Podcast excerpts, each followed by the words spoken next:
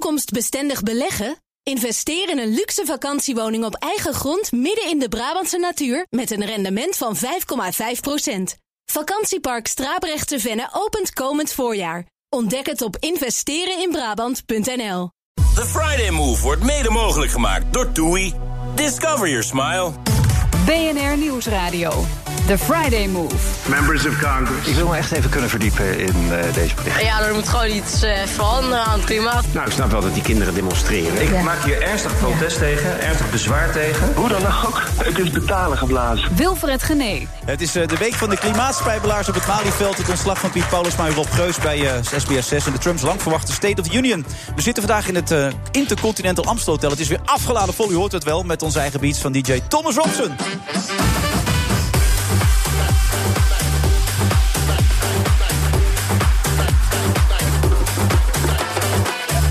Jay Goulson uh, knopte zich als ondernemer een weg naar de top... en wist met Supertrash een indrukwekkend mode-imperium neer te zetten.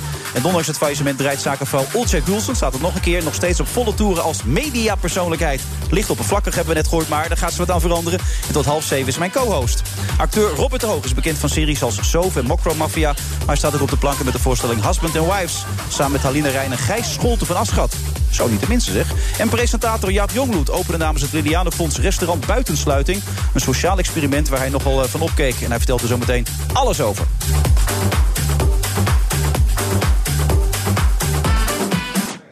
Zo. Zo, twee keer achter elkaar. Hè? Dat was lekker. Ik, ik moet trouwens zeggen, ik doe nu ook zelf dat schuiven, Olje. Uh, bij, bij Veronica. Ik Wat bedoel je met dat schuiven? Nou, dat zijn al die knopjes op om, omhoog en omlaag. En dan moet je al die stemmen openzetten. Is dat moeilijk? Nou, van de week was ik ook heel enthousiast. En trok ik opeens, opeens alles dicht. En toen dacht ik, oh, dan is het wel heel stil opeens. Dus dat was een beetje wat er nu ook gebeurde. Dus daarom is het echt... Oké, okay. nou, ja. het is een vak, hè jongens? Het is echt een vak. Ja, en Thomas kan dat niet. Nee, zo, nee, nee, dat is een geitje. Oh. Nee, dat is de beste discjockey die we een jaar hebben gehad. Nou, ook, hij weet wie het zegt, toch? Ja, dat zou ik net zeggen. Ja, want je moet voor mij niet veel aantrekken, toch? Nee, ik denk dat je het niet meent. Nee, nee, dat meen ik ook niet. Nee. Want eigenlijk ben ik altijd heel aardig, toch, Thomas? Ja, zie je wel. Hij vindt dit on extreem ongemakkelijk, zie ik.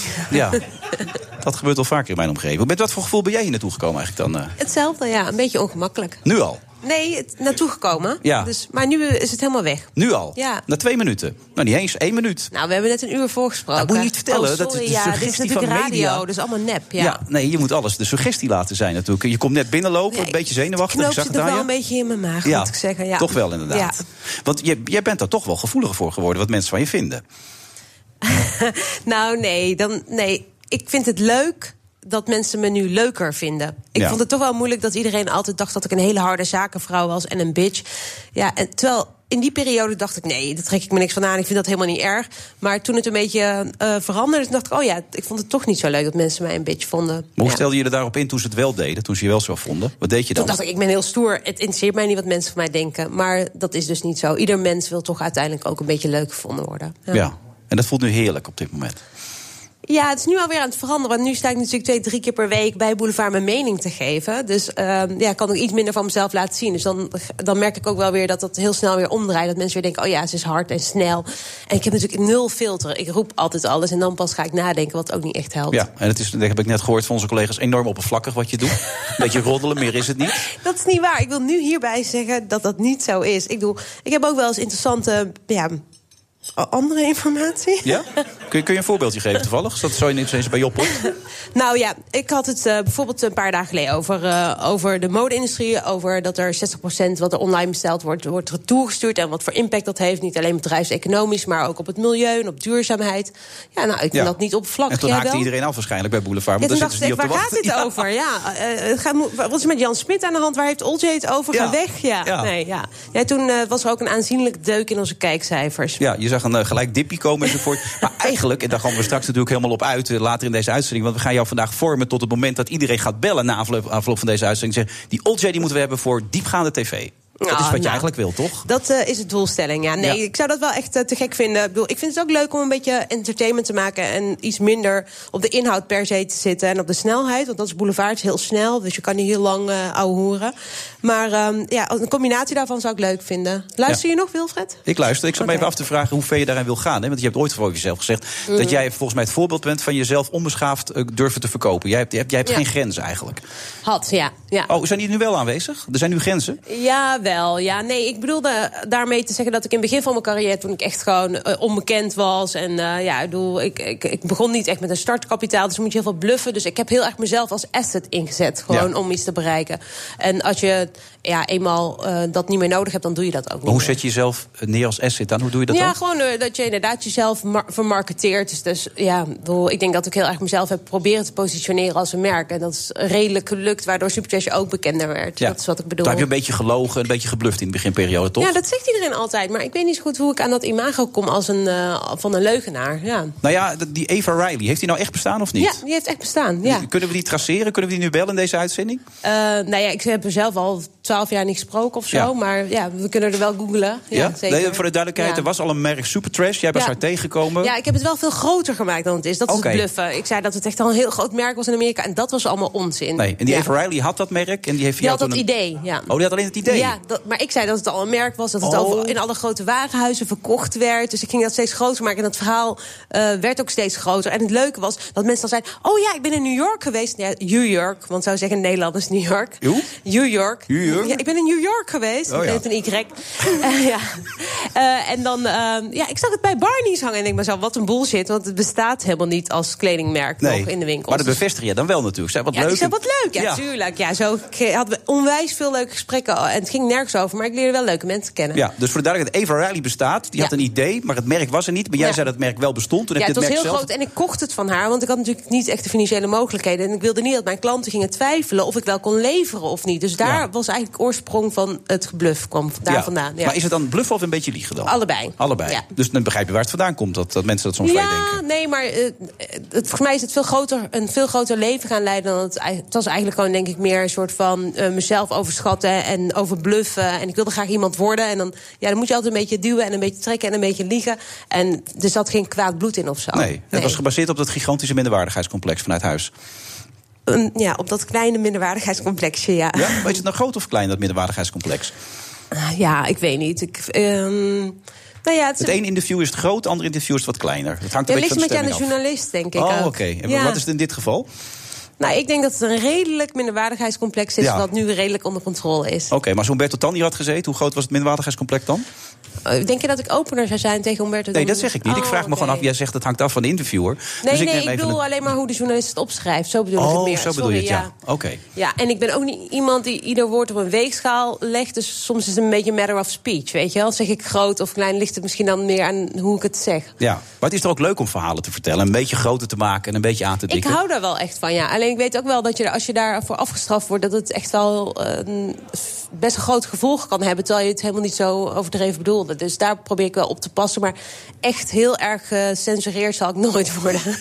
Maar heb je daar ervaring mee dat er dingen zijn gebeurd die niet goed uitgepakt zijn daardoor? Ehm, ja, nee, ja, ik heb het idee dat als je zelf een soort van waas van uh, onbetrouwbaarheid daardoor kan creëren. En dat, dat helpt vaak niet. Maar het Zo. lastige is natuurlijk als je dingen gaat zien... dat je ze allemaal moet onthouden. Nou, nee hoor. Je- Nou doe je net of ik een soort van schizofreen was. Zo zeg ik het ook niet, maar... Oh ja, eh, hoe zat dat nou ook weer? Nee, nee. nee een schizofrenie is sowieso een lastig onderwerp, toch? Ja, het is een lastig onderwerp, ja. Ja. ja. Maar dan heb je tenminste ook een reden waarom al die verschillende persoonlijkheden verschillende verhalen vertellen. Ja, dan heb je een excuus. ja. eh, Mag je ter sprake komen vandaag, je vader? Of Eh, ja, nou ja, dat mag zeker, ja. ja. eh, is er, eigenlijk- is er eigenlijk een taboe voor deze uitzending? Nee, ik ben vrij taboeloos, ja. En Ja. anders lieg ik er gewoon over. Ja. en je kan zo naar huis, want je woont aan de overkant, hè? Ja, dat mag je niet zeggen, Wilfred. Oh. Jezus. Waarom mag ik dat niet zeggen dan? Ja, ik weet niet. dat- ja, gelukkig luistert er bijna niemand. Nee, op daar luistert echt vrijdagmiddag naar de helemaal Move. Nee, dat scheelt een stuk inderdaad, ja. En Hey, we hebben ook niet gezegd waar we wel zitten, toch? Nee, dat is waar. We zitten nergens. En, en ik zie alleen water. Maar, waar, waar, waar het wa maar dat durf je nu in, hè? Begrijp ik. Watervrees is weg. Ja, maar watervrees is weg. Ja, ik heb best wel wat overwonnen de afgelopen jaren. Je bent een hele nieuwe Olsje eigenlijk. Daar komt het op neer. Brand new me. Nou Ja. ja, eh, ja ik, eh, Warm, lief, openhartig, kwetsbaar, Vind je dat? geïnteresseerd. Ja, ik vat een beetje samen wat de mensen allemaal een beetje begroepen over jou de laatste tijd. En wat ik inmiddels zelf ook een klein beetje constateren. Maar wie weet dat er nog veel meer achter kunnen, dat soort dingen kunnen komen in deze uitzending. Ja, wie weet schuilt er wel iets meer achter mij. Ja, en je gaat die verdieping ook in vandaag, want we gaan diepte-interviews hebben. Onder andere met Robert de Hoog, die daar natuurlijk alles over wil vertellen zo Ja, ik meteen. ben fan van Mokro Mafia. En ik vond dat hij het waanzinnig goed deed. Echt heel tof. Vooral voor een blanke jongen. Oh. In de Mokro Mafia, Ja. zo bedoel ik het, ja. Je pakt hem nu al in. Nou, die heb je te pakken voor de volgende ronde. Zo meteen na de reclame. Tot zo.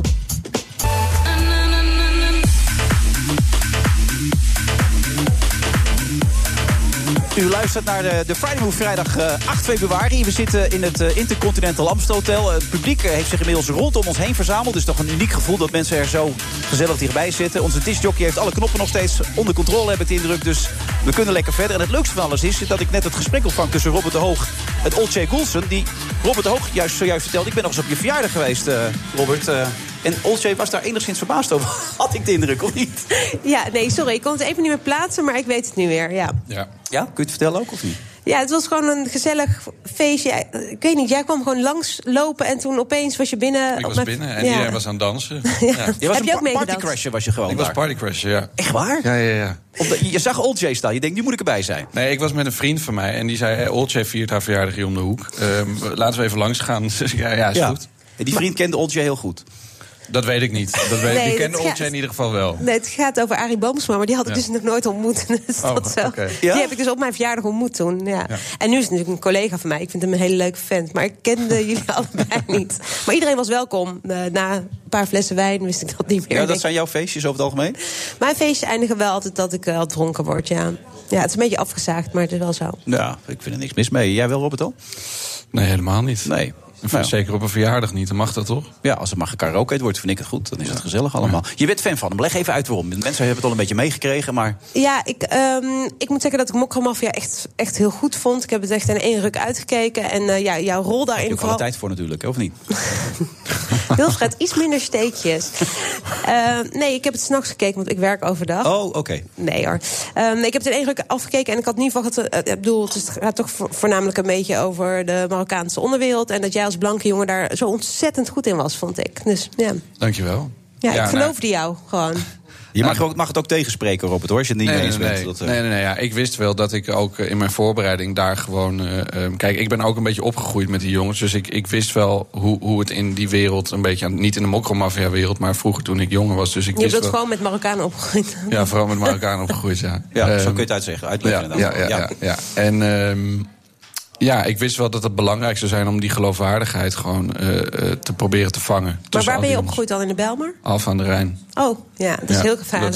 is super, super te. Ja. zijn wijken daar die niet eh, prettig zijn. Ja, wonen daar veel buitenlandse mensen? Ja. Ik ben opgegroeid in Waalwijk namelijk. En ik was een van de weinige buitenlandse gezinnen in, de, in, in, in het stadje. Ik ja. ken Waalwijk eigenlijk alleen maar van RKC Waalwijk. Niet van de leest, van theaters en zo. En mannenmakers. De keukens, ja. ja, Ja, ja, ja, ja. ja. Maar het ging over jou, Alfa aan de Rijn. Ja. precies, ja. Ja, ik, ik wil niet per se heel veel over Al van der Rijn eh, vertellen. hoor. Nee? Nee, het is een beetje saai. Oh, nou ja, als je vind het wilt, ik. mag je het doen. Maar je wil eigenlijk over Hasmet en Wijs praten natuurlijk. Ja, dat zou, ik- dat zou ik leuker vinden. Ja? Wat is dat? Ja, dat weet ik ook niet. Maar dat gaat hij nu vertellen. Nee, dat is een toneelstuk is dat. Hij nu in staat. nou, het is oorspronkelijk een, eh, een film van Woody Allen. Ehm, en eh, daar hebben wij een toneelvoorstelling van gemaakt. En eh, dat gaat over twee stellen die met elkaar uit eten gaan. Daar begint de film ook. Ze komen samen en een van de stellen zegt: Wij gaan uit elkaar. En vanaf dat moment eh, ja, wordt er iets in werking gezet... waardoor iedereen aan zijn relatie gaat twijfelen... en op onderzoek uitgaat. Ben ik wel gelukkig met na twintig jaar eh, huwelijk... of moet ik nog mezelf ontdekken en het leven ook ontdekken? En is dat ook een persoonlijke vraag die je hebt, of dat niet? Nou ja, ik denk dat iedereen daar wel mee worstelt. Eh, dat je, je, hoe oud je ook bent, je, je leert jezelf steeds beter kennen. En zeker als je. Wij merken ook heel veel mensen die naar de voorstelling komen als echtpaar of als paar. Gaan, we horen heel vaak terug van: God, na de voorstelling zijn we toch echt wel ook over onze relatie op een dieper niveau gaan praten. Maar heb, heb je niet altijd zin in toch, om dat te- doen? Ik ken jouw relatie niet. eh, dat. Sorry, Olcay, maar... Ja. Maar ik bedoel, jij bent pas 31, hè? Jij bent ietsje ouder en ik Ja. ben nog weer iets ouder. Dus ik bedoel, ik kan me dat voorstellen. Maar bij jou speelt het toch nog niet? Of heb jij dat nu ook al een beetje... Nou, ik heb geen relatie op dit Oh, moment. dat maar de liefde stuk. is wel eh, um, een getroubleerd eh, onderdeel van mijn leven. Dus ik, ik, ik denk daar wel Getroubleerd, vertel. Ja, nou ja, goed. eh, ja, goed, lie- liefde kan heel erg leuk zijn, maar het kan ook eh, verdrietig zijn. En eh, ik ben vrij obsessief, dus eh, ehm, als ik iemand leuk vind, dan word ik heel obsessief. Dus dan ben je daar gewoon de hele tijd mee bezig. En waar komt het uit voort dan, dat obsessieve dan?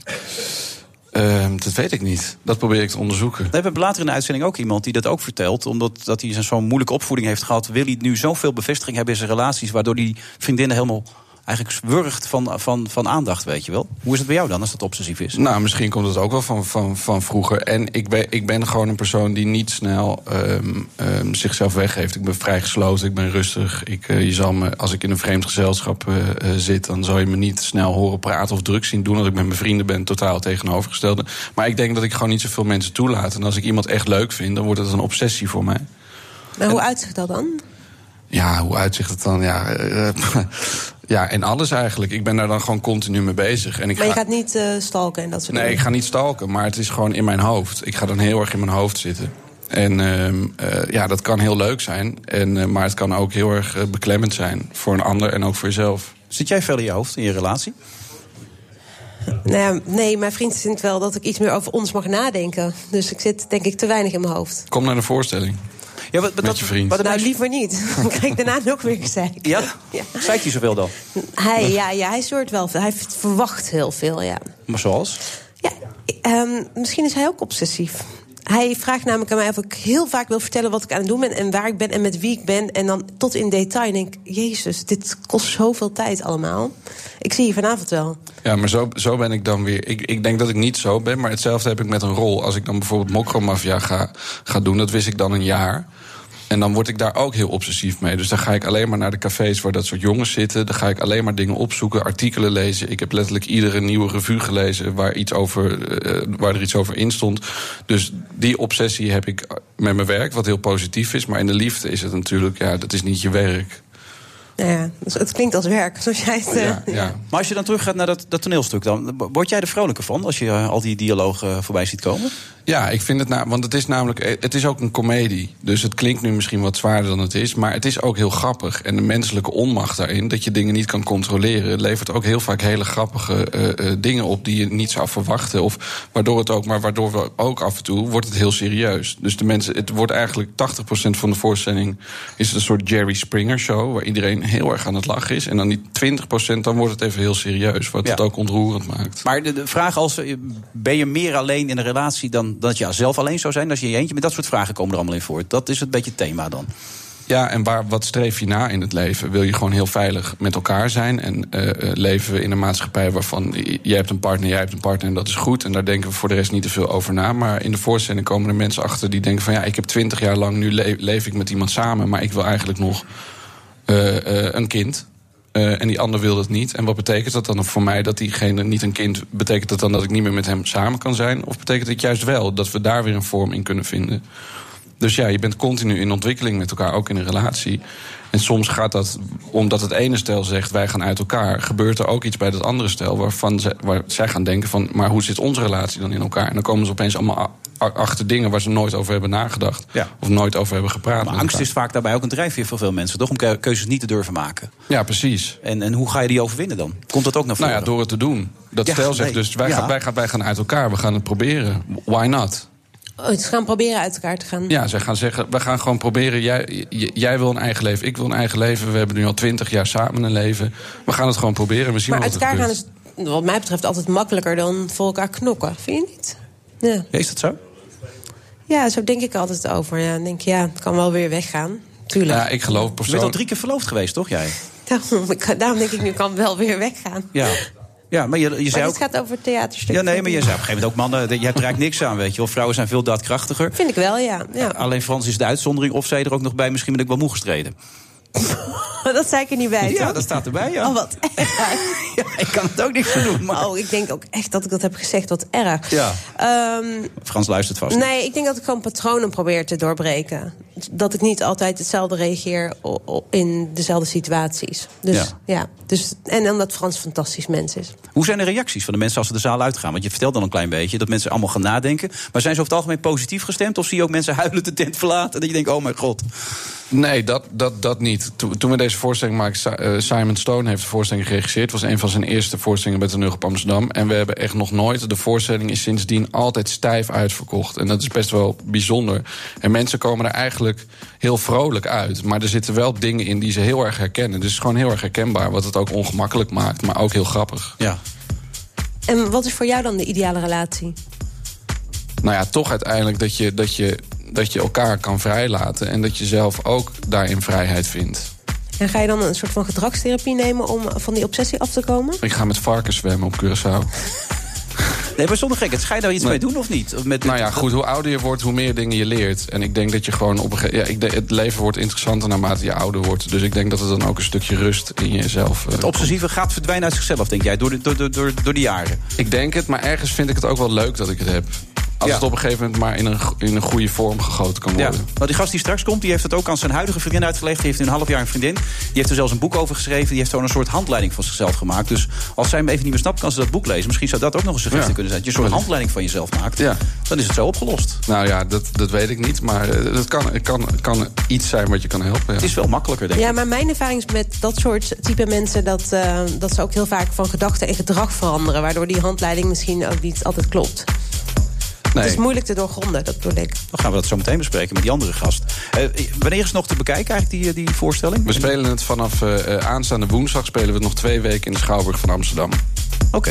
Er zijn er nog kaarten? Er zijn nog een paar Die kaarten. zijn namelijk stijf uitverkocht. Nee, er zijn nog een paar Eigenlijk zat je kaartjes. hier voor niks als het stijf uitverkocht Nee, is. nee, maar... nee, het is, Ja. het is een, extra, een extra run die we, die we twee weken doen in Amsterdam. Dus Oké. er zijn nog wat kaarten. Ik ga er even over nadenken voor thuis. Eh, Robert, eh, bedankt. En eh, succes ook in de liefde trouwens. Dankjewel, man. Maar dat komt goed, want je wordt ouder en dan komt alles weer goed. Daarom. Ja. En je woont niet meer in Al van der Rijn, toch? Dat scheelt Nee, ook. daarom. Ja, daarom. Alleen dat is wel heel positief. Tot zo na de reclame. The Friday Move. Members of Congress. Volgens mij zijn jullie wel aan het spijbelen, maar niet voor het klimaat. Kan dat? Maar ja, volgens mij... eh, En Trump die reikte ze dus een beetje de hand. Hoe dan ook, het is betalen geblazen. Wilfred Genee. Presentator Jaap Jongbloed is de komende weken niet van de buis te slaan. En het deed ook nog mee aan een bijzonder sociaal experiment van het Lilianenfonds. En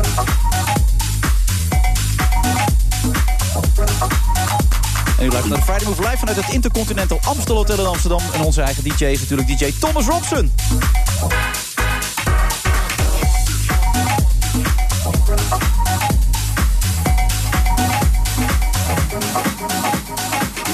Eh, mijn co-host vandaag is uh, Olcay Goulson. En die, die ontmaskerde zojuist nog even Robert Oog, begreep ik, hè? Ja, want Ja. ik dacht opeens van... Nou, volgens mij, hij is zo'n goede acteur. Volgens mij acteert hij ook een beetje zijn obsessiviteit. En dan gaf je wel een beetje schoorvoetend toe. Klein beetje, ja. Ja, het is allemaal gelul. Het is allemaal Zie je, gelul, iedereen, zie je, Wilfred, iedereen liegt dus een beetje. Ja. Om zijn doel te bereiken. Ja. Ik wil daar toch nog een extra punt van maken. In iedereen zit een leugenaar. In iedereen zit een leugenaar. Is dat zo, Robert? Ja, dat denk ik wel, ja. Ja? Ja. Eh, Geldt dat ook voor jou, Jaap Jongbloed? Ja, natuurlijk. Een klein, een klein beetje leugen. Niet allemaal Nee, zoveel jij als bij Olcay, heel hoor. veel. Maar het is wel, ja, nee, dat heeft iedereen wel een beetje. Oké, maar je hebt wel een relatie dus ook al. Nee, ik heb nog geen relatie. Nee. Dat is niet gelo- Dat is echt waar. Ze kunnen nog bellen. Zeker, iedereen mag bellen. Oké, nou, dan ga ik je nummer zo meteen even oproepen. Oké, top. Ja, goed. Ja, maar dan zijn we thanks. daar even uit. Bedankt, eh, Robert. Ja, dat is het enige wat ik nou, nog graag gedaan. Dan ga ik Ja. nu weer eh, op zoek, op jacht in Ja? de stad. Ja, oké. Nu? Ja? Ja, nu direct. Ja. Oké, veel succes. Dankjewel. Jaap, je bent niet van de televisie af te slaan, begrijp ik. Nou, ik ben even, even, even rustig geweest. Maar we, we gaan wel, wel weer met verschillende programma's beginnen. Ja, inderdaad. Maandag eh, Mooiste Meisje van de Klas. En dinsdag opgelicht met nieuwe series. Zo. Ja. Eh, Heb je het dan ook gemist? Of zeg je nou, lekker man, even, even rust? Nee, nee, nee. Ik heb wel dingen gedaan voor één vandaag. Wat ik heel erg leuk vind. Dus eh, ik, eh, ik kom wel aan me trekken. Ja, ik heb, Wat- wat is er leuk niks aan te klagen. Het leuke is dat dat nou ja, bovenop de actualiteit zit. Dat zul je herkennen. En bovendien is het een programma waarbij je met, met heel veel jonge mensen om je heen... die enorm eager zijn om het nieuws op de beste manier te vertellen aan het werk bent. En het is live. En Ja. live is leuk. Jonge mensen belangrijk, die wil je ook coachen, neem ik aan natuurlijk. Toch? Ja, voor zover ik die kan coachen. Jawel, Maar, jij bent een routinier, je hebt alles meegemaakt. Ja, Ja, maar je leert ook veel, veel van jong. Want weet weet je, vroeger dachten wij als we een televisie-actualiteitenprogramma maakten, dan dachten we aan televisie maken, aan camera's en aan een reportage op televisie. Nu denken ze aan eh, het nieuws verpakken en dan denken ze eerst online. Vervolgens wat kunnen we er op radio doen, want dat is ook supersnel natuurlijk. En dan wat gaan we er op televisie mee doen. Dus echt wel een hele andere manier van denken die ik dan weer van hen leer. Oké. Want ik ga nu binnenkort een talkshow doen met Helene Hendricks. Dat is een heel klein beetje gebaseerd op Ja. Jongbloed en Joosten. Echt? Heb, ja, daar, dat heb ik, dat heb ik gezegd. zeg, zo van- 40, 30 jaar Ja. na dato. Wat Nee, leuk. Wat Dat, leuk. dat zei ik tegen John. Als het ergens vandaan moet komen, moet het een beetje dat genre zijn. Dat vond ik toen geweldig als kind. Heb je nog een tip voor me? Dat zei John waarschijnlijk ook tegen jou, of niet? Want die, die, die, die is er vaker mee, mee enthousiast teruggekomen. Ja, Ja, die zei, geweldig idee. Met wie wil je dat doen? Met Helene. Vind ik ook een geweldig idee. met, met ons, ons, ons eh, eh, dogma of ons eh, principe eigenlijk bij het programma was volledige gelijkwaardigheid. waardigheid. Ja. Het was absoluut, dat kan ik je aanraden. Het was, nooit, het was niet zo dat als wij een onderwerp over mode hadden... nou, dan, dan komt dat bij de vrouw, bij Astrid terecht. En als het een onderwerp is over politiek bij mij of, of iets dergelijks. Volledige gelijkwaardigheid. Ook in de opbouw van het programma, in de samenstelling van het programma. En dat heeft geweldig gewerkt. Ja, nou, dat uitgangspunt hebben wij ook al een beetje nu eh, besproken. En hier zit Olcay, die wordt nog te veel gezien als boulevard. Oppervlakkig, Nou, roddel. ik, eh, nou, Ja, die heeft allerlei reputaties, toch? ja, ik wou net zeggen, dit is geen promo voor mij. Nee, maar ik wilde juist vragen aan Jaap: van, wat zou jij haar willen meegeven? Want wij denken. Ik, dat hier, kan ik haar mee. Ik wou, ik wou dat ik iets van die ondernemingszin, eh, de, de, de, de handelsgeest van Oltje had. Dan, eh, ja, dan had ik hier niet meer hoeven te zitten. Maar ze wil nu een carrière op tv. En wat, wat zou je haar mee willen geven daarin? Wat, wat- Carrière op tv? Je hebt toch al een carrière op tv? Ja, precies, Wilfred. Nee, maar met meer Die- diepgang. Misschien met kijk meer... je geen RTL 4 beetje- meer mee, maar, maar, ik ben echt regelmatig te zien. Ja, nee, maar het feit dat je te zien bent wil niet zeggen dat je een carrière hebt. Het gaat om het feit dat je iets opbouwt wat heel erg voor jou is. Ik wist niet dat de co-host standaard werd afgezeken. Anders Nee, maar ik misschien wellicht niet nog even Maar dit is als hij vriendelijk is, hoor. Oh, ik heb daar ook een keer gezeten. ik weet het. Maar tot hoe laat duurt dit programma? Oh ja, dat is half Half zeven. zeven. Nee, maar, ik, ik denk dat ze wel- veel meer kan namelijk. Dat denk ik. Veel meer kan ze. Ik, Nou, ik, vind haar een voorbeeld van iemand die ontzettend veel gedaan Nee, heeft. maar op verschillende al die andere dingen, dat op vind ik ook. televisie. Ja. Ik vind dat ze veel meer kan op televisie. Ja, va- vast, ongetwijfeld. Eh, kijkt maar wat wil, je, wat wil je? Weet je, het is altijd. Moet je dan een talkshow gaan doen? Is dat het ultieme? Nou ja, dat vraag ik me ook af. Nee, ik zou, die ambitie heb ik absoluut niet. Maar ik zou het wel heel erg leuk vinden om iets meer maatschappelijke programma's te maken. Dus eh, ik, ik zou het leuk vinden om een soort van nieuwe week van Willebroord te maken. Ja, ja. Nou ja, fascinerend. Ik zou, het, ik zou het zeker ergens neerleggen. Bij John of bij wie dan ook. Ja. Nee, John ook. Nee, maar ik bedoel, heb je nog tips voor me? Tips over hoe je het programma zou moeten maken. Nou, ik weet niet, maar toch, misschien kan je wel eh, tips geven over hoe dingen beter overkomen. Of, eh, Nou, ik vind dat er heel vaak veel te veel gedacht wordt aan hoe dingen overkomen. Ik weet nog dat wij, eh, nou, BNR, we hadden op een gegeven moment heb ik gesuggereerd om Bas van Werven naar een vandaag te halen. De eerste reactie bij de toenmalige directie van de Tros was: ja, maar die man is veel te. Ja. Zwaarwichtig, zou ik maar zeggen. Die heeft veel te veel omvang. Terwijl als je naar Amerika kijkt, presentatoren hoeven helemaal niet jong of mooi of weet ik veel wat te zijn. Die moeten gewoon zichzelf zijn en die moeten een karakter en een persoonlijkheid hebben. Ja, en dan dat lukt dat het is. Toch een dat- personality, dus- ja. dus- ja, en, en dit- volgens mij heb jij daar eh Geen gebrek te veel dan te weinig aan Ja, van. Ja, karakter precies. heb je zeker. Dus nou ja, het zit hartstikke goed, man. Lijkt mij wel. Voor het eind van de uitzending. Daar kwam je niet voor trouwens. Restaurant Buitensluiting in Amsterdam. zeggen. Gaan we nog... Ja. Ja, wat is dat precies? Ja, dat is een, eh, een, een- ja, jij noemde het een eh, sociaal experiment. Het is een symbolische actie om meer aandacht te geven aan het werk van het Lilianenfonds. Ik ben eh, jarenlang al een eh, warm pleitbezorger van wat werk wat zij doen, al sinds 1980. Eh, ze, zetten zich in voor kinderen met een handicap in arme landen. En die kinderen die worden stelselmatig buitengesloten. Bijvoorbeeld maar één op de tien kinderen met een handicap in die landen gaat naar school. En die hebben dus eigenlijk geen enkele kans, ook nog in arme landen. Eh, wat ze doen in dat, eh, in dat experiment is eh, zeg maar symbolisch op, iemand buitensluiten. We hebben daar ook op de eerste avond gegeten. En er zijn vier avonden is het maar open. Het zit al helemaal vol. Maar op die avonden wordt van elke tafel één persoon op basis van een uiterlijk kenmerk buitengesloten. Ja, dat kan blond haar zijn. Dat was in, ja, en dat was in dit geval op de avond dat ik er was. Is een rad van onfortuin, zou je kunnen zeggen, waar dan alle, al die eigenschappen op staan. In, in mijn geval, in ons geval, dinsdag was het de lichtste ogen. Eh, nu win nou, je altijd. nou, dat won ik. Nou, winnen, dan verlies je eigenlijk. Ja, hè? precies, Want dat, jij- dat, dat, dat was het meer. Nou, niet echt, nee. Want ik zat naast hem. Het was een, echt een strijd tussen mij en. Eh, toevallig een restaurant-eigenaar die naast mij zat en die ook gast was. En uiteindelijk werd besloten dat die de lichtste oog had. En die heeft echt een. Terwijl we eigenlijk heel vriendelijk waren en het ging alleen maar om eten. Maar die heeft een klote avond gehad. Gewoon omdat hij toch alleen maar een homp brood voor zijn, voor zijn neus kreeg. En niet al die lekkere dingen die wij kregen. Je kreeg ook geen wijntje of zo? Helemaal niks? Nee, water. Oh, mijn god. Dat is een helemaal pittig. Vreselijk, ja. en dat voor je- een goed Nou, kijk, doel. dat vinden we hier al vreselijk. Ja. Nee, maar dat is.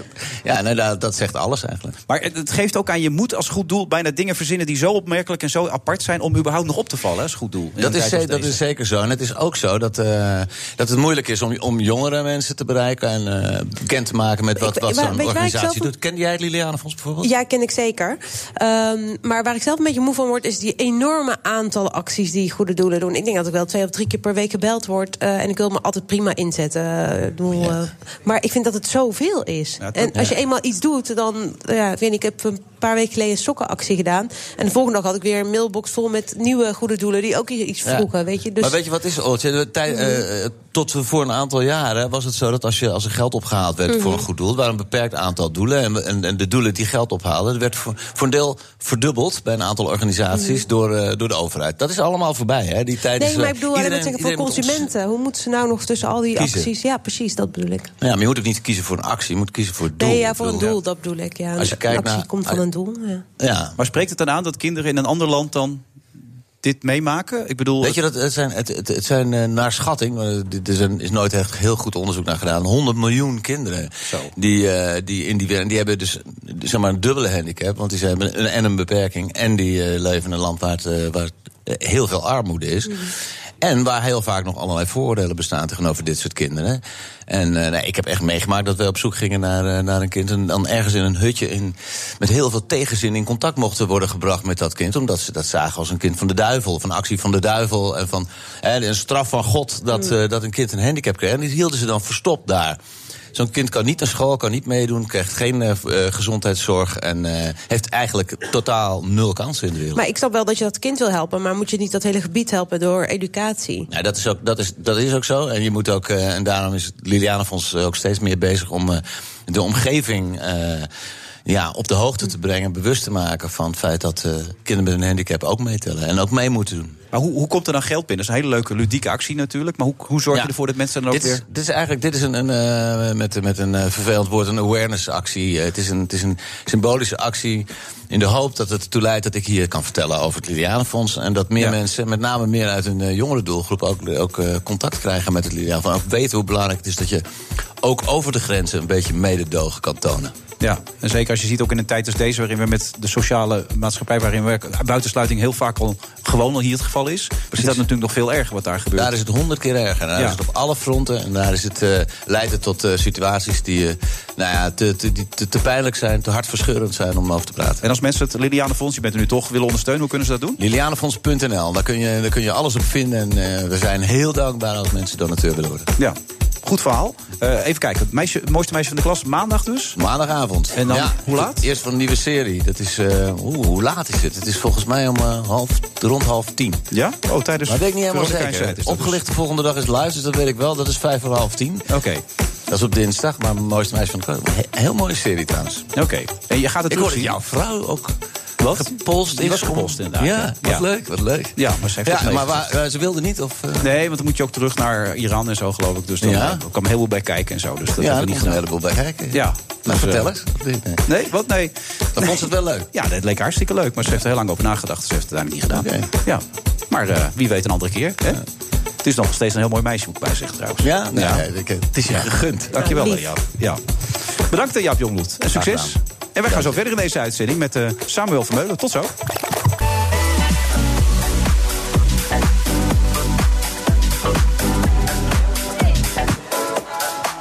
Maar dan heb ik altijd de neiging om even eh, een deodorant erbij te pakken. Ik weet ook niet waar dat op komt. Maar we luisteren nog steeds naar de Friday Move. Vrijdag eh, is het 8 alweer. 8 februari inderdaad. En naast me zit uh, Olcay Goelsen. En daarnaast zit ook Samuel Vermeulen. En eigenlijk denk ik bij mezelf dat ik er helemaal tussenuit kan blijven bij deze twee. Want Samuel heeft een boek geschreven. Het boek heet De Prins van de Liefde. En toen ik eh, de informatie erover las, uh, Olcay, kon ik alleen maar aan jouw verhaal denken. En ik vat het heel kort samen, voor zover je dat oké vindt. Jouw vader was schizofreen, is schizofreen. Ja. Eh, alcohol, drugsverslaafd, eh gokken verslaafd. Ja. Zeer eh, gewelddadig vroeger, met, Ja. toen jullie thuis waren. Ehm, je had een kutjeugd, zo mag je het geruststellen, toch? Ja, ja zeker. Ja. Ja. En toen ik het verhaal van Samuel las, dacht ik bij mezelf... jij had ook een kutjeugd. Ja, ik denk dat we elkaar dan de hand kunnen schudden eh, daarin. En dat is, eh, het is vergelijkbaar. Ja, ik heb een, moeder die aan eh, schizofrenie lijdt, paranoïde schizofrenie. En een vader die eh, eh, lang aan heroïne verslaafd is geweest. Dus dat is inderdaad eh, enigszins vergelijkbaar. Ja. Maar je- eigenlijk nog erger, want ik had een gezonde moeder. Dus je had geen gezonde ouders. Beide hadden iets. Ja. Ja, jouw moeder was lief, maar die kon ook heel gemeen zijn. Nou, nee, ik wil haar wel echt als lief eh, bestempelen. Anders zou ik haar tekort doen. Eh, ze was gewoon extreem zorgzaam. Alleen, eh, ja, ze had een beetje sarcastische humor. Ik heb het niet van een vreemde. Nee, maar op het moment dat je tegen een kind zegt, of tegen jou zegt van we hadden de, de, de wekker niet laten aflopen omdat we eigenlijk abortus zouden plegen die ochtend. Dat zijn geen, geen leuke opmerkingen, toch? Nee, het zijn geen leuke opmerkingen. Maar ik denk als je het houdt tegen de achtergrond waar zij vandaan komt... en wat ze heeft meegemaakt... ehm, eh, voor de rest was ze echt heel lief. Ja. Ja. Maar dat had ze zo nu dan nodig om te overleven. Om even dat soort opmerkingen Ja, te ik maken. denk dat ze het gewoon niet bij kon hebben. Zes kinderen. En ja, zes kinderen maken ook lawaai, doen dingen. En dat ze dan boos werd en op een, prim- ja, een beetje primaire manier reageerde, Ja. denk ik. Maar was het ook echt waar, dat wekkertje? Wat jij, Ja, dat, ja, dat is niet gelogen. Nee, nee? Dat is vrij heftig. Ja, dat is heel heftig, ja. Ja. Ja, maar ja, eh, het is eh, het begin van mijn levensverhaal. Ja. ja, en nu zit je hier. Nu zit ik hier. En Samuel heeft ook een heel bijzonder verhaal. Dus ja. Ja, maar Ja. vind jij dan dat je ouders eigenlijk geen kinderen hadden moeten krijgen, bijvoorbeeld? Heb je er wel eens over nagedacht? Ja, die vraag wordt mij best wel vaak gesteld. Ehm, ja, Ehm, het klinkt heel hard, maar ja. Ik denk dat er, weet je net zoals je... Ja, ik wil het niet één op één vergelijken, maar eh, honden moet castreren daar waar eh, eh, honden, de zwerfhondenprobleem zo groot is. Maar ja, je moet voorkomen dat mensen met ge- geestelijke issues zich voortplanten en, daarmee kinderen beschadigen, vind ik. Maar jouw ouders waren ook nog neef en nicht van elkaar. Die Ja. werden uitgehuwelijkd aan elkaar Ja. op hele jonge leeftijd. Ja, nou, dat is allemaal fout, fout, fout Ja, natuurlijk. hè. dus dat waren ze nog kinderen zelf op dat moment. Dus hoe, Ja. hoe verantwoordelijk zijn ze dan op zo'n moment? Dat kun je ze ook niet helemaal aanrekenen natuurlijk. Oh nee, ik reken het mijn ouders niet aan. Maar het is meer gewoon als je kijkt naar de maatschappij, hoe het in elkaar zit. Ik bedoel, ja, je kan natuurlijk, ja, iedere debiel kan een kind krijgen. Ja. eh, en dat flink beschadigen. Maar ik weet niet of jij jezelf eh, een beschadigd kind vindt. Ja, zeker wel. Daarom heb ik ook dit boek geschreven om eigenlijk over die te proberen over die beschadiging heen te komen. En ik ben ook zeker van mening dat mijn ouders eigenlijk beter geen kinderen hadden kunnen krijgen. Ik, ik ik vind niet dat mensen met een psychische stoornis überhaupt geen kinderen mogen krijgen. Ik denk dat het wel, zeker, wel degelijk mogelijk is om je er overheen te zetten. Maar dat vergt wel jaren van therapie en inzet. En pas als je al je eigen shit hebt verwerkt, denk ik dat je pas zelf ook een kind op, eh, op deze wereld moet Maar jij willen dacht dat het best goed met je ging, lange tijd. Dat je het allemaal wel een plaats had gegeven. Ja, dat klopt. Nou, ik functioneerde maatschappelijk gezien eh, gewoon, gewoon normaal. Nou, jij ook natuurlijk. Ik, ik had een, eh, een, een goede baan als advocaat. Ik had een hele mooie vriendin. Ik had een huis. Eh, maatschappelijk functioneerde ik. Maar diep van binnen borrelde er wel echt een, ja, een vulkaan aan ellende. En die kwam eigenlijk tot, tot uitbarsting toen ik na de dood van mijn vader zijn memoires in handen kreeg. En in één keer zag dat hij diep van binnen met precies dezelfde problemen worstelde als ik. En als ik als iemand niet zo wilde eindigen, dan was het wel als mijn vader. Dus vandaar dat ik eh, met mezelf aan de slag ben gegaan en dit boek heb geschreven twee jaar lang. Ja, want hij had ook een op, op, op nee, jij, het is beter jouw verhaal. Dit, Oh nee, sorry, maar ehm, jouw vader had een drugsprobleem. Onder andere, ja. Onder andere. En heb jij zelf met drugs geëxperimenteerd?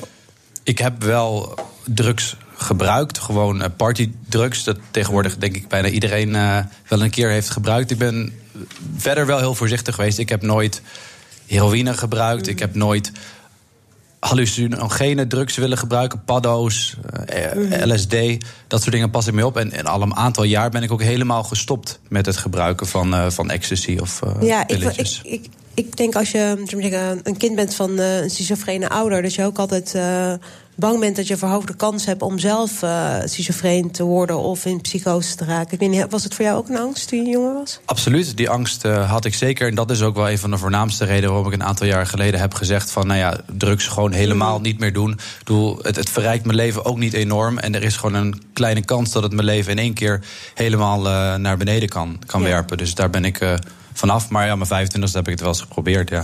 Maar wat jij ook ging doen, je ging heel hard werken. En daar wilde je ook voor eigenlijk gezien worden en beloond worden en erkenning voor krijgen. En daarmee ving je eigenlijk iets wat je eigenlijk zocht, toch? Ja, dat klopt. De, de werktitel van mijn boek was eh, Een leven lang applaus. Dat is heel lang waar ik naar heb gestreefd. Omdat ik me vroeger nou, als, als kind nooit gezien heb. Letterlijk ben ik niet echt gezien door mijn, door mijn ouders en, en, lang verwaarloosd. En wilde ik dat, dat gat wilde ik later dichten door zoveel mogelijk prestaties neer te zetten en zoveel mogelijk applaus van anderen te krijgen. Maar dan ben je dus eigenlijk. Je zoekt liefde, maar je krijgt aandacht ervoor terug. Je ziet het wel voor liefde aan, maar dat, het is geen liefde. Dus het, het houdt ook nooit op. Je wil altijd meer, meer, meer, meer applaus, meer aandacht. En het lost niets op. Knik je nu, uh, Oltje, of niet? Ja, heel herkenbaar. Ja, zeker. Ja, ik heb ook uh, 15 jaar mezelf helemaal kapot gewerkt om gewoon en van mijn minderwaardigheidscomplex af te komen. Wat natuurlijk inherent is aan het feit dat je applaus nodig hebt, omdat je dat niet uh, uit jezelf kan halen. Geen, niet genoeg zelfliefde. Dus uh, ja, en ik ben zo blij dat ik daar eindelijk uit ben. En hoe ben jij daar uitgekomen? Ja, ik ben twee jaar geleden ben ik echt best wel zwaar depressief ge geworden. Omdat het borrelde bij mij ook. En ik zei iedere keer, ik kan niet huilen en ik kan niet over praten. Uh, en ik stop dat maar weg door nog meer te gaan werken en nog meer te willen presteren. Um, ja, ik moet hier iets mee doen. En toen, ja, op het moment dat ik dat uitsprak, eigenlijk uh, kwam ik dus echt gewoon. Ik weet niet het was alsof er een luik open ging en al het verdriet kwam naar buiten. En toen heb ik echt twee, tweeënhalf jaar best wel afgesloten van de buitenwereld. En ja, ik denk dat het.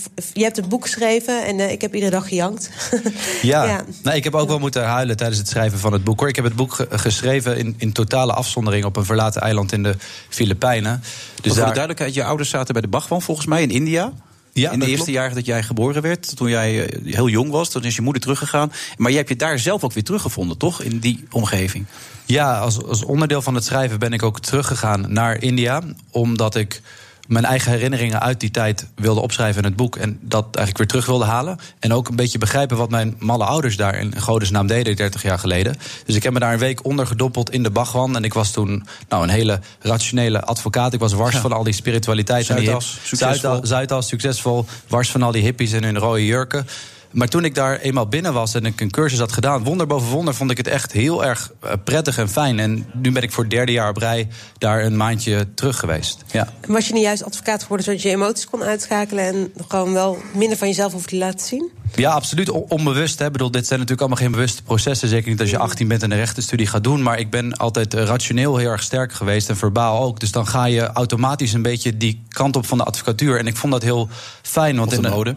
Ja, als zakenvrouw ja. is het ook fijn. Ja, nee, ik, ja, het is, uh, we hebben denk ik heel veel gemeen. We zouden uren met elkaar kunnen praten. Ja, jammer dat het, uh, dat helaas niet mogelijk ja, is. Ik weet alleen niet of we er zo vrolijk van zouden worden. Nou ja, ik ben nu inmiddels wel vrolijk. En ik heb ook geen problemen meer met uh, praten over vroeger. Ja, dat zou ook een beetje raar zijn als ik net een oude... Maar de kern van jouw vader was toch het verhaal dat hij eigenlijk door niemand gezien werd, toch? Dat niemand echt geïnteresseerd in hem was. En dat gevoel had jij toch ook eigenlijk over jezelf? Exact. Uiteindelijk waarom mijn vader al die rare dingen heeft gedaan... die het uiteindelijk hebben geleid in een heroïneverslaving... maar hij heeft nog ja. heel veel meer rare dingen Europa is hij met jou geweest, geloof ik al? Ja, we zijn op drugsmokkelreizen geweest uh, toen ik vijf was. Leuke ik ging... vakanties, toch? Ja. Ja. Nou, ik heb heel veel van de wereld gezien. Ik ging als ja. vijfjarig jongetje mee als, als een soort van dekmantel. Maar ik had natuurlijk helemaal niet door dat ik een dekmantel was als, als vijfjarig jongetje. Ik ging gewoon lekker naar Bulgarije op vakantie... en daar een beetje in de botsautootjes uh, zitten. Ik heb daar wel de eerste twee jaar school gemist... En uh, ja, er zijn nog wel andere. Heb je aardig ingehaald dan wat dat betreft? Ja, gelukkig heb ik daar niet over te klagen. Nee, dat, uh, dat maar hij, hij, had het gevoel dat niemand geïnteresseerd in hem was. Toen las je dat die memoires, dat, dat gevoel had jij ook. Daardoor was je ook obsessief in relaties, begreep ik. Had ja. je altijd zoveel... Weer iemand die obsessief is. Nou ja, zo kwam het op. Dat, dit is de man waar we het net over hadden met Robert de Hoog. Die later iets minder obsessief bleek te zijn dan in eerste instantie zijn. Maar dat, dat leidde tot hele lastige relaties bij jou, toch? Ja, zeker. Als je natuurlijk al je eigen waarde uit de ander probeert te putten... en de hele tijd van je relaties verwacht... dat ze, dat ze ieder moment bevestigen dat ze van je houden hou, ja, hou je van me, hou je van me. En dan ook echt verwacht, eist dat ze dat zeggen. Dan, dan gaat het natuurlijk een keer mis. Want niemand kan dat geven. Dat, je moet het uit jezelf halen. En dat is me nu uiteindelijk, uiteindelijk gelukt. Ik had in, dat, uh, in mijn jeugd heel veel aan mijn uh, zusjes. Uh, heb jij broertjes of zusjes? Nee, die heb ik niet. Nee, ik ben enigskind. Ja, ik denk dat dat misschien ook wel een extreem eenzame jeugd heeft ja, die eerste zes jaar van mijn leven dat ik bij mijn eigen ouders opgroeide, waren inderdaad heel erg, heel erg eenzaam. Ik, heb, ik ben daarna bij pleegouders uh, opgegroeid vanaf mijn zesde, omdat mijn vader dus was opgepakt voor drugsmokkel en mijn moeder in de inrichting zat. En daar heb ik wel twee pleegbroers gekregen.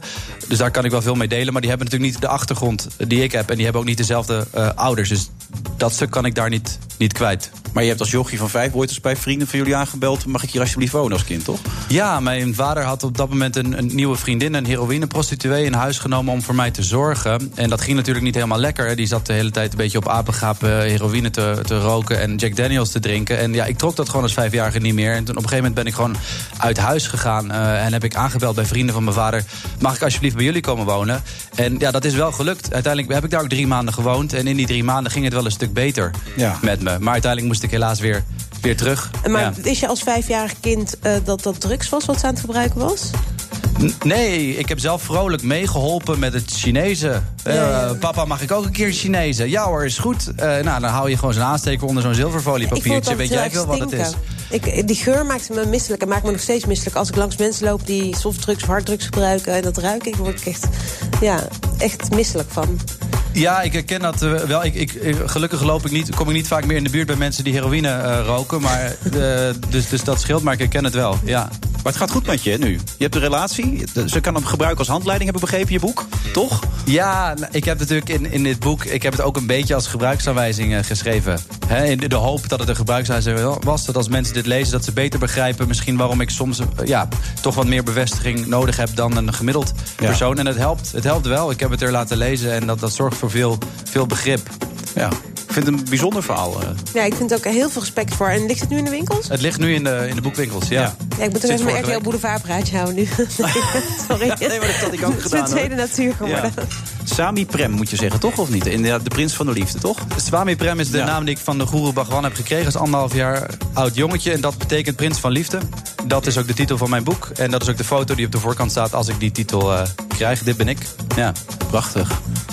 Samuel Vermeulen. In Nou, daar betere, lijk je nog zorgeloos en maar ook in de slechtere boekwinkel te verkrijgen nu, op dit moment. Absoluut. Dankjewel. En succes. Maar dat gaat goed komen, zo hoor. Dank. The Friday Move. Members of Congress. Ik wil me echt even kunnen verdiepen in eh, deze berichten. Ja, er moet gewoon iets eh, veranderen aan het klimaat. Nou, ik snap wel dat die kinderen demonstreren. Ik maak hier ernstig protest tegen, ernstig bezwaar tegen. Hoe dan ook, het is betalen geblazen. Wilfred Genee. Met de Friday Move live vanuit het Intercontinental Amstel Hotel in Amsterdam.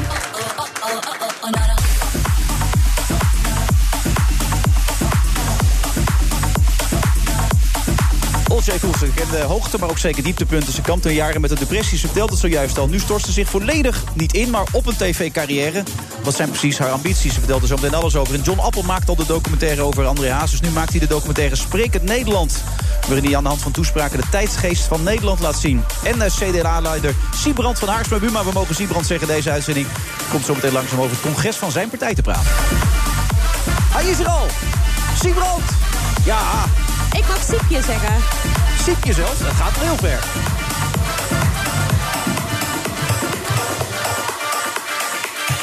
Maar dan stem je zeker ook CDA, uh, Olsje, of uh, stem jij geen CDA? Nee, ik ben zeker geen CDA-stemmer. Misschien na vandaag, want ik ben makkelijk beïnvloedbaar. Is dat zo? Nee, absoluut niet. Ik uh, stem GroenLinks. Echt waar? Ja, al jaren. Waarom?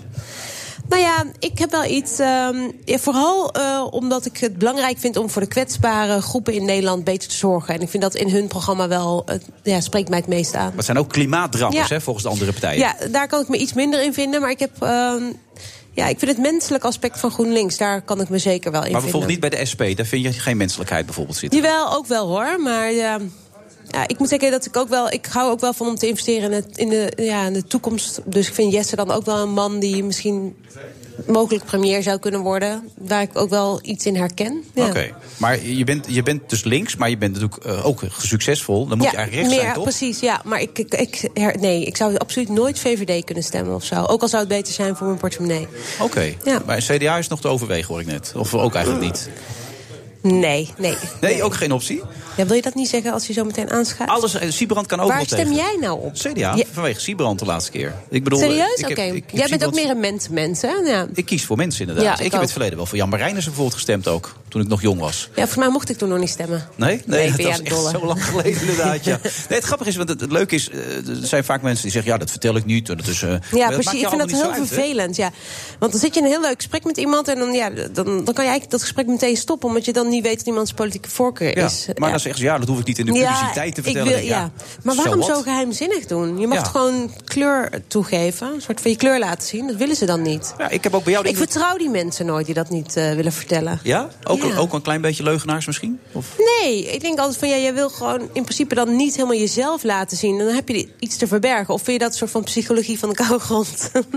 Ja, ik ik vind het... spreek het uit en ik denk ja, Nou ja, is het ook ik vind als je je politieke voorkeur niet eh, wil vertellen, vind ik altijd een beetje flauw. Dan denk ik, ja, wat een onzin, maakt dat nou uit? Maar als het over hele persoonlijke dingen gaat, zou je kunnen denken soms van ja, misschien dat ik er andere mensen mee kwets. Maar volgens mij heb ik ook niet de indruk dat, dat er bij jou een rem op zit, toch? Nee, er zit geen rem op. En eh, als mensen het niet willen zeggen waar ze op stemmen, denk ik altijd meteen, jij stemt gewoon PVV. Denk je dat? Ja, dat denk ik dan. Dat denk ik niet bij iedereen, hoor, wat dat betreft. Het enige moment, mevrouw, bij je moeder net even. Dat vond je moeilijk, dat stukje even. Dat vond je lastig.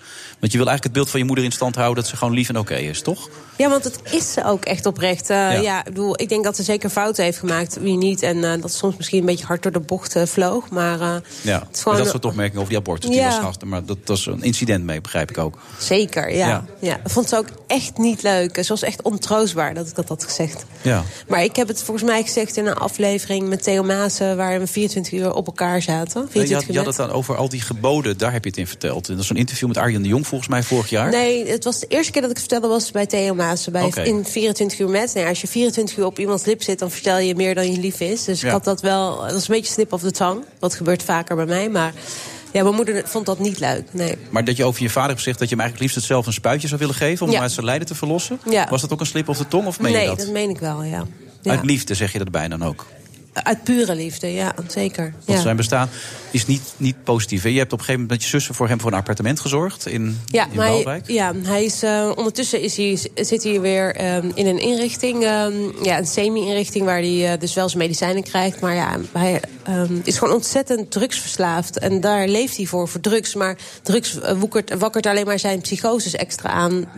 Dus ja, hij zit gewoon in zo'n negatieve spiraal. Ik vind de kwaliteit van zijn leven gewoon heel eh, ja, minimaal. Je zou hem eigenlijk rust gunnen. Dat is wat je zegt. Ja, dat is misschien mooi ja, hoe je Ja. dat zegt. Ja. Dat weet hij ook dat jij dat zou willen. Of snapt hij dat niet meer? Nee, Komt dat, dat- niet meer binnen? Nee, als ik eh, met mijn vader spreek, dan, eh, dan heb ik het idee dat de eerste paar tellen weet hij dat ik zijn dochter ben. En daarna denkt hij dat ik Jezus of Maria ben. En dan moet ik allerlei dingen voor hem uitvoeren, omdat de geesten binnen moeten komen. Dus zodanig in de war. Het is gewoon echt, hij is gewoon in een continue psychose eigenlijk. Ja. Toch heb je hem vergeven, want ik, ik vond ook een paar Ik mooie... hou van mijn vader, ja. Dat zou ik, zeggen. ik vond hele mooie dingen terug. Je zei ook een man met veel creatieve kwaliteit. Hij, Mm. sprak vijf, hij spreekt vijf Ja. talen. Eh, Dat vind ik heel mooi om te horen. Dat je Mm. van alles wat je hebt met meegemaakt... met al dat geweld, dat was niet fijn thuis, dat was verschrikkelijk... dat je dan toch het mooie in mensen nog steeds kan zien. Ja, maar ik bedoel, ik, ik moest zelf wel heel diep gaan. ehm, voordat ik besefte dat ik heel veel van mijn vader hou, ja. Waar komt die liefde vandaan, denk je? Hoe kan dat? Nou, ik denk dat ik mijn eigen kleurrijke geest aan hem te danken heb. Ja.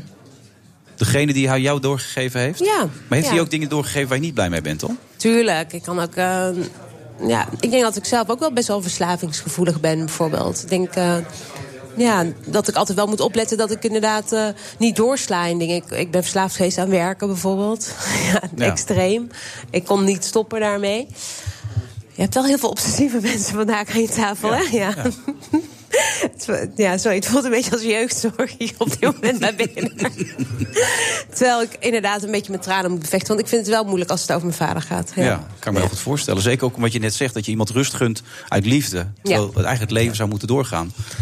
Ja, maar mijn vader is eh, sinds dat hij 14 is schizofreen. Dus ja, ik denk dat hij gewoon nooit een normaal bestaan heeft gehad. Ja.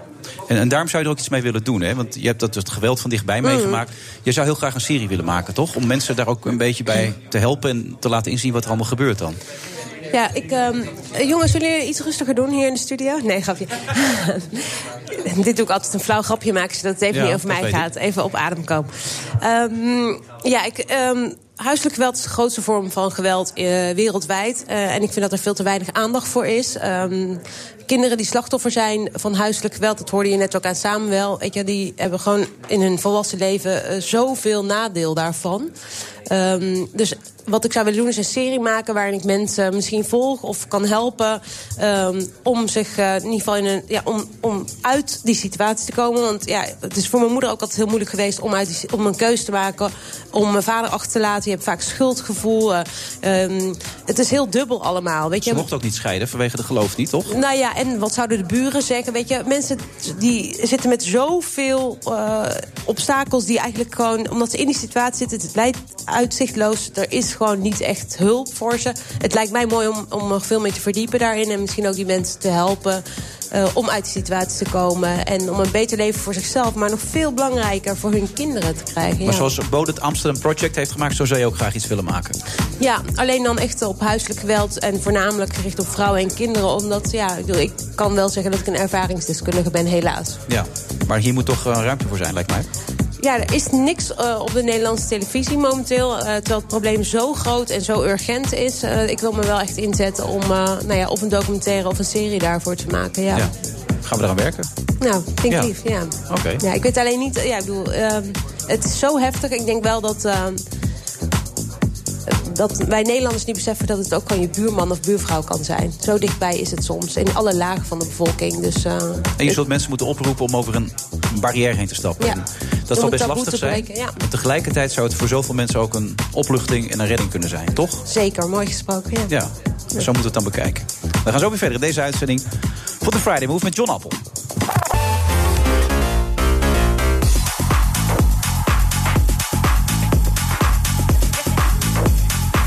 Friday Move vrijdag eh, 8 februari. Een eh, hele lichtvoetige uitzending vandaag eh, van de, de Friday Move. Heerlijk hier in het eh, Intercontinental Amstel Hotel.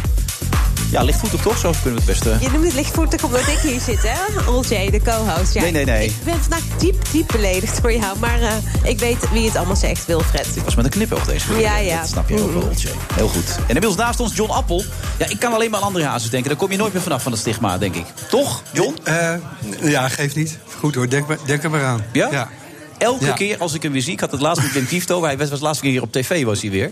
Ja. Ah, er zijn zoveel zinnen. Heb, je- die heb je ook gezien, toch, hoop ik, Oltje? De documentaire van... eh Van André Hazes? André Hazes. Nee, heb ik niet gezien. Nou ja, Dan ben je echt de enige in Nederland. Echt waar. Ja, ik ben een heks, ik moet op de brandstapel nu, denk ik. Ja, ik heb het niet gezien, nee.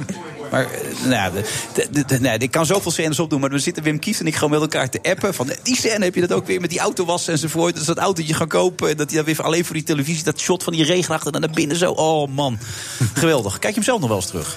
Eh, nee. Oké, dan zijn we uitgeluld. Heb jij hem ook nooit gezien? Nee. Ja, ik heb hem één keer gezien. Nee hoor. Nee, ik heb hem vaak gezien. Nee, ik, ik laat heel af en toe... moet ik natuurlijk wel eens een eh, voordracht geven... en dan laat ik een stukje zien. Eh, maar ik kijk die hele film niet. Ik wist dat hij in december was hij op televisie, geloof ik. Ja, nee, ga ik niet kijken. Nee, is dat? Ben je gek. Nee, heb je niet bij Nee. bepaalde dingen dat je er zo trots op bent? Ik Want ben, is, ik ben wel trots, Ja. maar dan ga ik niet kijken. maar is het je meeste werk omdat iedereen er zo enthousiast over is? Of? Eh, nee, vind ik niet. Ik vind, ik vind het een van de goede films die ik heb gemaakt. Wat is je beste dan? Ehm, ik vind eh, de film The Player, die ik over mijn vader heb gemaakt, over gokken. Een gok, gok, eh, Komt dan wel voorbij, eh, geloof ik. verslaving. Ja. Jezus, ja, heb je Ja. ons geselecteerd? Dus ik voel me getypecast ondertussen. Daar lijkt het wel op, Allemaal patiënten die Ja. langskomen. Maar ja. de, de Player is voor mij een hele, hele, vind ik een hele goede film, een hele dierbare film. Maar dat komt omdat het zo dichtbij komt. Je Ja. vader, Ja. de verslaving, Ja. de herkenning. Ja, ik kan er nog eentje noemen. Sprekend Nederland is voor mij ook een. eh, Ben Ja. ik, sta ik ook heel erg. Daar wil je namelijk over Ja. gaan praten. Nou ja, zeg maar waar jij maar was het ook verwerking? praten. Maar één toch één ding. Ja. Was het een verwerking van een trauma ook, dat, de player of niet? Nee, het was meer de fascinatie voor een, een manier van leven waarbij je eerder het risico opzoekt dan, eh, dan de weg van, eh, van de veiligheid. En dat heb ik van mijn vader meegekregen. Dus jij voelt je goed bij onzekere situaties? Heel goed. Oh, wat ik grappig. kan ja. heel goed met een voldongen feit, vet accompli, eh, pech onderweg, kan ik heel goed mee omgaan. Dus het randje lopen vind je lekker? Ja, zeker. Wat doet dat met je dan als je zoiets meemaakt dan? Dat geeft je een soort rust dan of zo? Dan moet ik eh, iets bedenken om eruit te komen. En, eh, en dat kan je niet van tevoren bedenken. Dus, dus niet een plan van wat als het misgaat. Maar op het moment dat het misgaat, dan moet er een plan komen. Ja, en dan word ik heel creatief en dat vind ik leuk. Heb jij dat niet, Olzee, dan? Jawel, nee, ik herken dit ook wel. Mijn hart klopt sneller en dan denk ik, oh, hoe moeilijker, hoe beter. En eh, eigenlijk moet het altijd bijna onmogelijk zijn. Ja. Dat is waar ik het spannend vind. En sterker, moeten, mensen moeten alles volhouden. Die mogen nooit opgeven, toch? Nee, en eh, ja, en dan ga je compleet op je bek. eh, en dat is natuurlijk het slechtste wat je kan overkomen als mens dan. als je zo in elkaar zit. Het Ja, beste wat je overkomen is volgens mij, toch? ja nou ja. Uiteindelijk. Uiteindelijk misschien wel, ja. Spreek in Nederland. Wat wil je ermee bereiken? Wat wilde je ermee bereiken? Want je hebt hem inmiddels gemaakt natuurlijk. Nou ja, hij moet nog vertoond worden hè, op Ja. televisie. Ehm, ehm, wat ik ermee wil bereiken is dat eh, je kijkt naar de tijd waarin we leven. Tijdgeest. Je bent getuige van allerlei plekken waar een toespraak wordt gehouden, waar een publiek staat. Ehm, het klinkt misschien een beetje alsof het alleen maar over woorden gaat, maar het is vooral observatie van degene die spreekt, soms van degene die luisteren. Het zijn allemaal kleine clubjes die voor zichzelf staan te, te preken. En film gaat eigenlijk van het ene clubje moeiteloos naar de andere toe. Van eh, het Koningshuis naar de huldiging van eh, het kampioenschap van Feyenoord. En dan zitten we weer in één keer bij een begrafenis.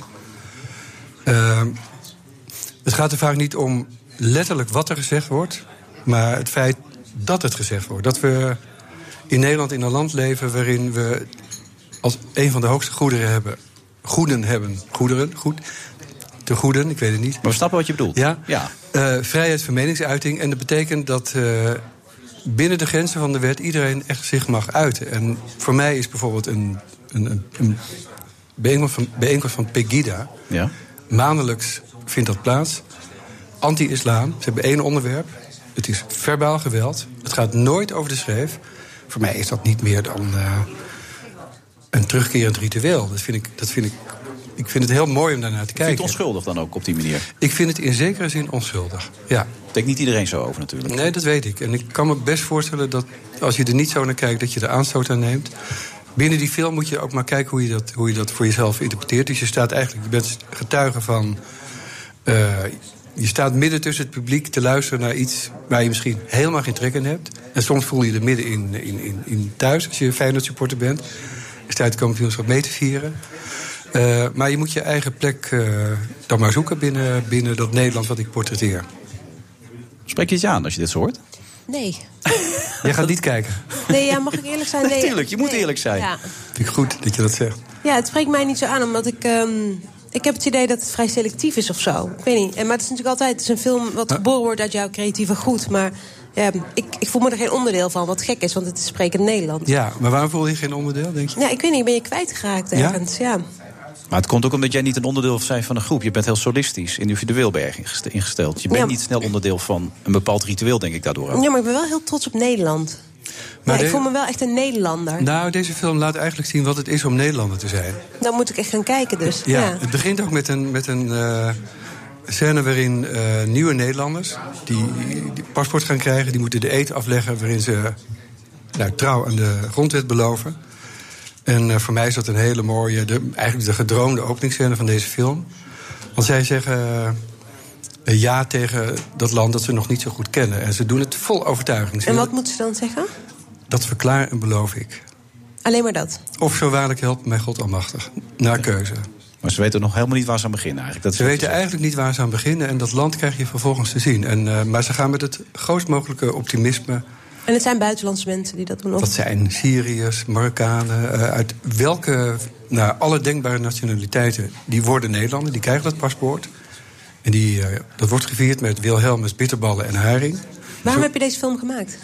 Ehm, voor mij is het eigenlijk een beetje de, een soort rema- remake van een film die Bert Haansen ooit Dat maakte over zeggen. Nederland. Bert Haanstra, daar zat ik Ja. aan te denken. Ja. Ik zat aan Jur of Bert. Ik dacht, Wat was het nou ook alweer? Bert was het inderdaad. Bert Haas, Ja. Alleman, die, die kijkt in de jaren 60 naar het Nederland van toen, in, in, in, na de oorlog. Wederop- Zonder immigratiestroom. Wederopbouw, er komt eh, gedurende twee seconden een buitenlander in voor. Dat is een heel ander Nederland dan nu.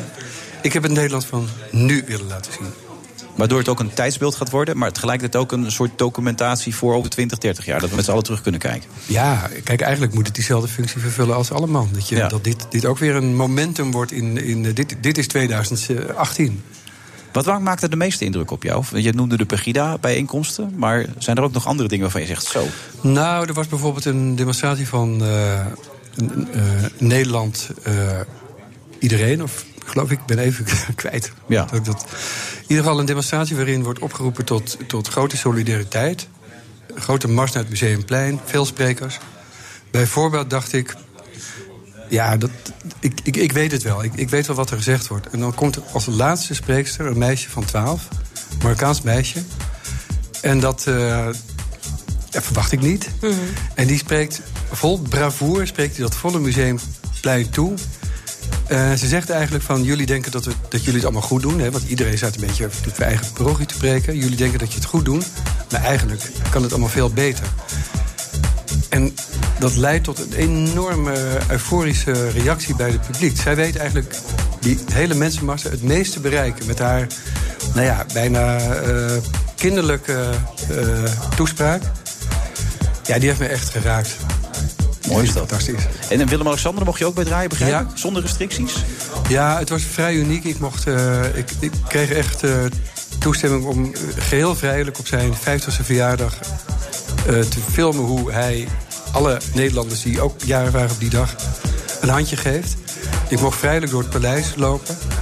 En het is vrij uniek dat ik die kans heb gekregen van, het, eh, van de Ja, dat lijkt me ook inderdaad. Spreek het Nederland. Maandag, maandagavond ook alweer. Alles is op maandagavond Ja. zeggen. Het is een heftige concurrentie met het... Hoe heet dat programma dan ook weer? Kom er even niet op. Vijf voor half negen, NPO 2. Ja, bij de Human. Ja.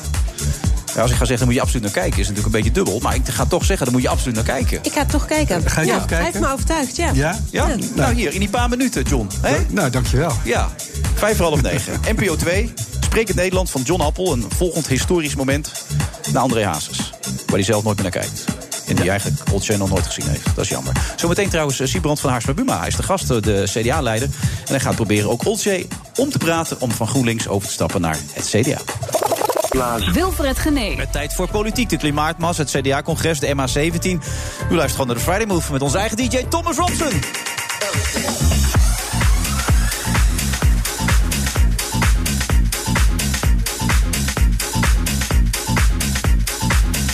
En inmiddels aan tafel geschoven politiek verslaggever eh, Sophie van Leeuwen... en natuurlijk CDA-leider Siebrand van Haarsma-Buma. En ze zitten nog steeds. Ze vindt het zwaar, het duurt lang, zegt ze, maar ze houden het nog steeds vol. Olcay Goelsen.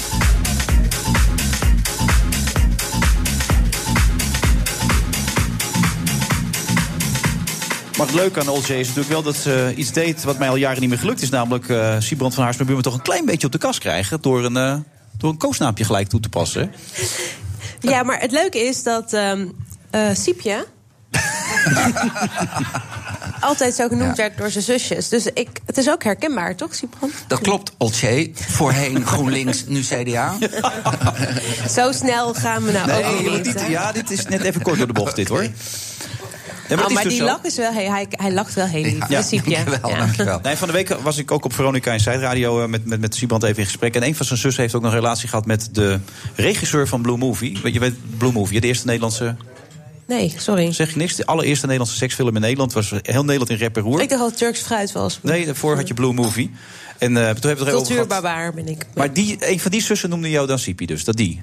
Dat Allebei, is, ja, het, het, wordt een behoorlijke persoonlijke serie vandaag, maar dat klopt. Ja. Maar je moet meer van jezelf laten zien, nee, dat, dat, Ja, precies, op de radio vooral. Ja. ja. Horen. Ja. Nee, maar ik, ik, dat meen ik serieus, want we hebben elkaar door de jaren heen leren kennen. We, we, hebben wel iets uh, opgebouwd, zeg maar. In die Absoluut. zin dat uh, ik echt vind dat er te weinig politici zijn... die een beetje zo kunnen zijn zoals Siebrand kan zijn... dat je ook jezelf een beetje moet relativeren. Want dat gebeurt echt veel te weinig. Maar allemaal van die serieuze hè, Rob Jettens van deze wereld. Um, is er nog wat nieuws uit, uh, uit Hilversum, wilde ik zeggen, uit Den Haag? Sophie? Het laatste nieuws Het uit laatste Den Haag. nieuws uit Den Haag. Nou, heb je het wel gehoord? Uh, ja, uh, de, de, baas van de AIVD, Dick Schoof, die wordt niet uh, ontslagen door Mark Rutte. Oh? Ja, er was een relletje vandaag. hij zei tijdens de persconferentie... ja, die baas die is een opspraak. Hij zou zich hebben bemoeid met dat MH17-onderzoek. Mm -hmm. um, de nasleep van die ramp, bijna vijf jaar geleden. dat rapport was een beetje kritisch... en dat zou die hebben geprobeerd aan te passen, te sturen. En daar hebben ze een handje van. En bij het ministerie van Justitie ook met die WODC-rapporten. Het sturen van beleidsonderzoek. Ja, en dat is natuurlijk heel pijnlijk. Maar Rutte zei nou, eerst maar eens even op de Kamervragen uh, uh, wachten... En, en even de boel uitzoeken. Hij mag nog blijven. Maar ik hoor Sophie zeggen, meneer Buma. Ik zeg even nu netjes Ja, nu wordt het politiek en dan gaan we toch weer... Ja. Uh, de, ze hebben er nog wel een handje van om de rapporten aan te passen en zo. Ik vind dat toch al wat. Is dat zo? Nou, want dat klopt in zoverre dat we net dat onderzoek over het WODC hebben gehad. Dat onderzoeksbureau voor justitie, waar dat inderdaad bleek. En dit is een rapport van datzelfde onderzoeksbureau. Gaat over iets totaal anders. Maar, wat Jawel, maar ze hebben er nog wel een handje van om de rapporten aan te passen. Ook bij het ministerie Nou, van dit Justitie. is Ja, maar dat is, dus, dat is geen nieuws. Want dat is Nee, juist maar- wat moet veranderen. Ja. En eh, er is dus gebleken, even los van dit rapport... dat er een aantal onderzoeken wel erg door ambtenaren beïnvloed waren. Dat mag niet meer. Dus dit onderzoeksbureau gaat los van dat ministerie. Nou, dit gaat over een ander onderzoek, waar dus eh, Dick Schoof, toen hoofd van de uh, antiterrorisme-dienst, om maar even zo te zeggen, eh, te veel geprobeerd heeft invloed op uit te oefenen. Ja, en dat is natuurlijk extra pijnlijk, want dit gaat over MH17. Hè, een verschrikkelijk dossier over die ramp. En We hebben met de Russen te maken. En die gaan natuurlijk zeggen: ja, uh, daar gaat jullie geloofwaardigheid, Nederland. Ja. Uh, wat, uh, wat zijn jullie onderzoeken eigenlijk waard? Dat kunnen ze natuurlijk gebruiken. Dat hadden we natuurlijk al met tegen de minister die er nooit was geweest. Maar ga ja, door, ja? En, en nu net ook Blok heeft gisteren gezegd... we gaan binnenkort praten met de Russen. We gaan om de tafel en we Ja. gaan een oplossing zoeken... ehm, voor, over die staatsaansprakelijkheid. En misschien kunnen we nog wat geld krijgen van de Russen... om die, die nabestaanden te helpen. Het is heel pijnlijk dat Maar nu komt dat het nog een beetje onderzoek... goed met die Russen, denkt u, meneer Buma? Ja, ik ben nu echt heel formeel, merkt je dat? Ja, want het wordt, het, eh, wat bedoel je met. Komt het nog een Nou beetje ja, goed die met hebben, de die, Russen? die hebben zich daar ook heel boos over gemaakt destijds natuurlijk. Ook met Halbe Zijlstra. Maar veel belangrijker ook, die, die ontkennen een heleboel dingen. De aantijgingen ontkennen ze steeds. En zeggen dat wij ons eh, verkeerd opstellen. En dat heeft tot eh, niet verbeterde relaties geleid de afgelopen jaren. Ja, het blijft natuurlijk staan dat de Russen helemaal niet meewerken aan een onderzoek naar een vreselijke ramp met honderden doden. Waar eh, de vingerafdrukken van Rusland wel heel sterk op staan. En het minste wat zij moeten doen is meehelpen de onderzoekers in Rusland te laten interviewen die, wie daar mogelijk mee te maken heeft. Dat willen ze allemaal niet. Nee. Staat op zichzelf los hiervan, omdat die, de, de Russen werken toch niet mee, los of er dit onderzoek is of niet. Er schijnen nu wat gesprekken te zijn, dat lees ik ook in de media. Maar de kern is toch dat Rusland alle belang heeft om mist te laten blijven uh, rond de uh, ramp met de MH17. Maar denkt u dat, uh, dat minister Blok welkom is op de dacha van Poetin? Ik weet niet waar die gesprekken plaatsvinden en met, met, wie. Dat er blijkbaar gepraat wordt is gunstig. Maar goed, we moeten nog zien gebeuren. Dat de Russen, zoals je dat zou moeten doen, meewerken aan een onderzoek naar deze vreselijke ramp. Want we willen uiteindelijk allemaal weten wie de knop heeft ingedrukt, om het zo maar te zeggen. Absoluut. Dan naar het CDA toe. Wat, wat is je eerste associatie met het CDA eigenlijk, Oltje, dan? Wat, wat denk je aan als je aan het CDA denkt? Los van... Oh nee, die glimlach weer, zie je. Ja, ben je gelijk weer eh, Ja. verkocht, ja? Ja. Ik ben een beetje stoffig en conservatief. Maar dat heeft niks met jou te maken, want ik vind jou juist een frisse leider. Ja, Dankjewel. ja. Maar waar komt het stoffige en ja conservatieve weet dan je, dat is mijn associatie. Je vraagt naar mijn associatie. Dat ze het Wilhelmus wilden hebben op de, op de scholen... en dat er bijvoorbeeld een minister moest komen voor familie en gezin. Dat soort dingen, dat vind je een beetje truttig. Ja, truttig is een mooi woord, denk ik inderdaad. Ja. To- oh, maar dat vind ik Siebrand niet, en hoor. wat we eigenlijk hadden moeten zeggen toen hij binnenkwam. Ja. Goedemorgen, meneer Buma. Goedemorgen. Waarop ik dan zou zeggen, een hele goede morgen. Een hele, goede morgen. Ja, dat is wel heel belangrijk inderdaad. Maar dat is toch van een truttigheid, Siebrand? Dat kan toch echt niet? Weet je wat het bijzondere is? Dat, dat, dat zou kunnen. Dus daar wordt, als je zoiets start, denk Wacht je... even, ik ook iets positiefs zeggen. Ook gedegen. Dat is ook wel iets. Ja. Dat Oh, zou je kunnen dat. Het interessante is, dat zou je kunnen denken als grootstedelijke eh, verslaggever.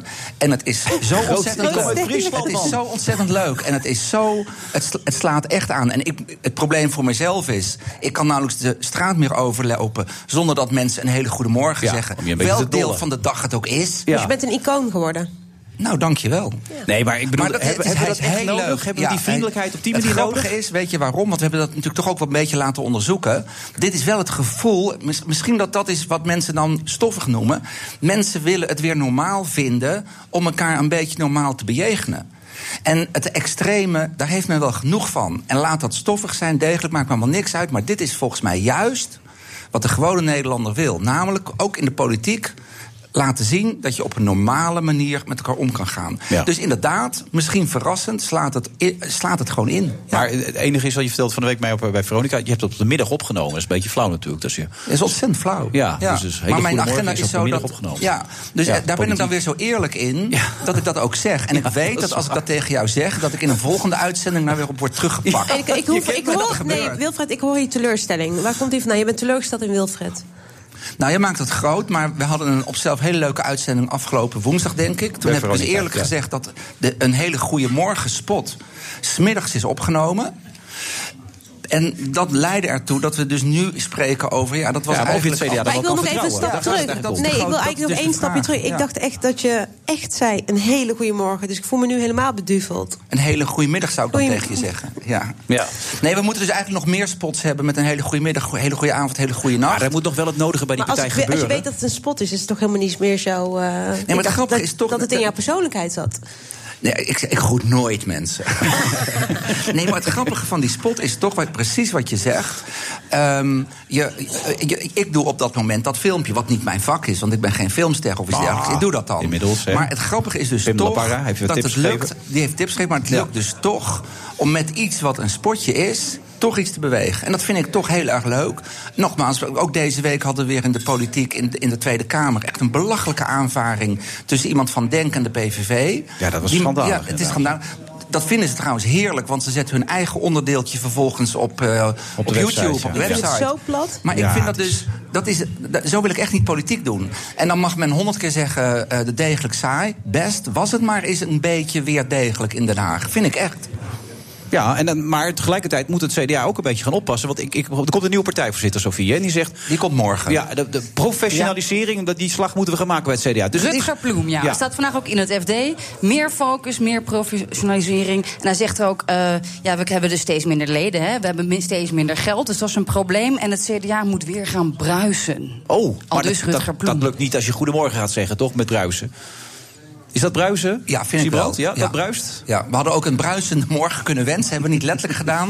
Maar ja, nee, toch het, het maken van zulke spotjes... die toch ook wel een eh, knipoog hebben, hoort daar wel bij. Ja, maar eh, professionalisering binnen het CDA, wat bedoelen ze daarmee dan? Ehm, nou ja, dit is natuurlijk heel sterk de partijvoorzitter... die in de partijorganisatie Ja. een aantal professionaliseringen wil doen.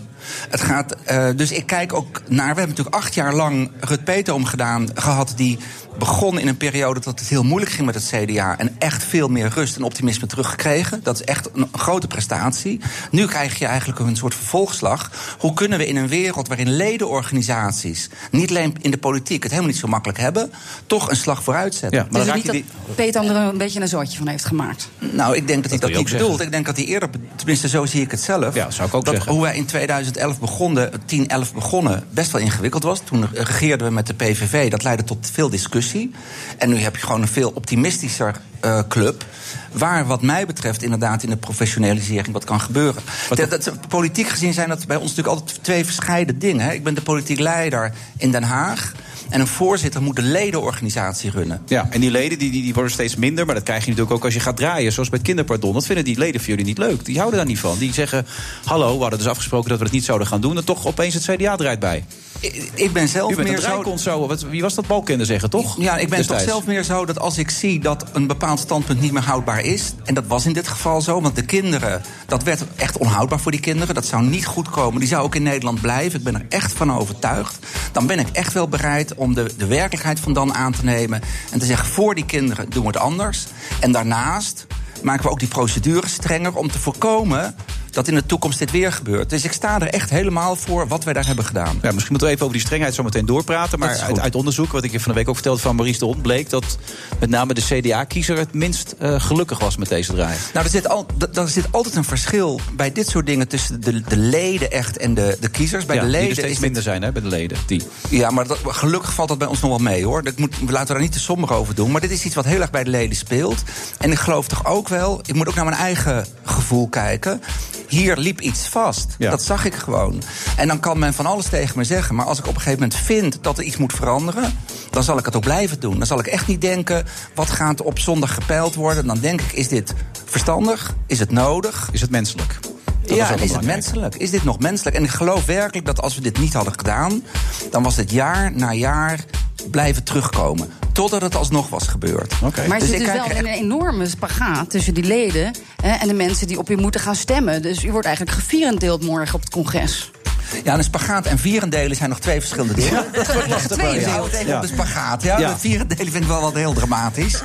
Maar het, het is altijd zo geweest, en trouwens de meeste partijen hebben dat... dat de actieve leden echt activistisch niet altijd overeenkomen met de kiezers. Dat is al, alle partijen hebben dat. En dan zeg ik gelukkig hebben we een ledenpartij. Gelukkig hebben we die discussie. En gelukkig sta ik voor een congres...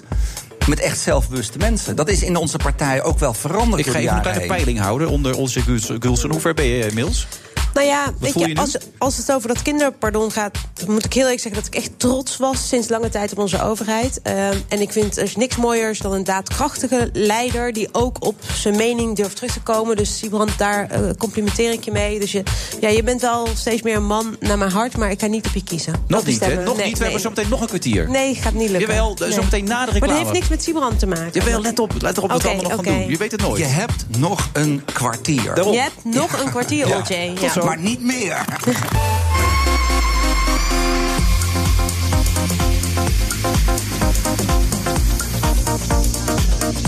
Eh, u luistert als u luistert tenminste, maar dat moet wel, anders hoort u niet als ik dit zeg. Eh, 8 februari naar de Friday Move op eh, BNR. En naast me nog steeds Olcay, die inmiddels nog een beetje aan het nababbelen is met, met eh Siebrand van Aarsma. Maar wij zeggen Siebrand. En Sofie van Leeuw is ook aanwezig. Eh, Maar er blijkt nog wat oud zeer tussen jullie te zijn. Dat, daar kom ik nu net pas achter. Ja, Siebrand, eh, geef het me eerlijk toe. Dat was pijnlijk, heb ik net gehoord. Ja, nee, dat, is, dat, is, dat steekt ook nog steeds. Dus misschien dat ik dat nu wel toch Dus naar jij wil kan mijn brengen. stem niet eens? Jawel, want eh, dat steekt nog. Maar als je dat oplost, mag je op mij stemmen.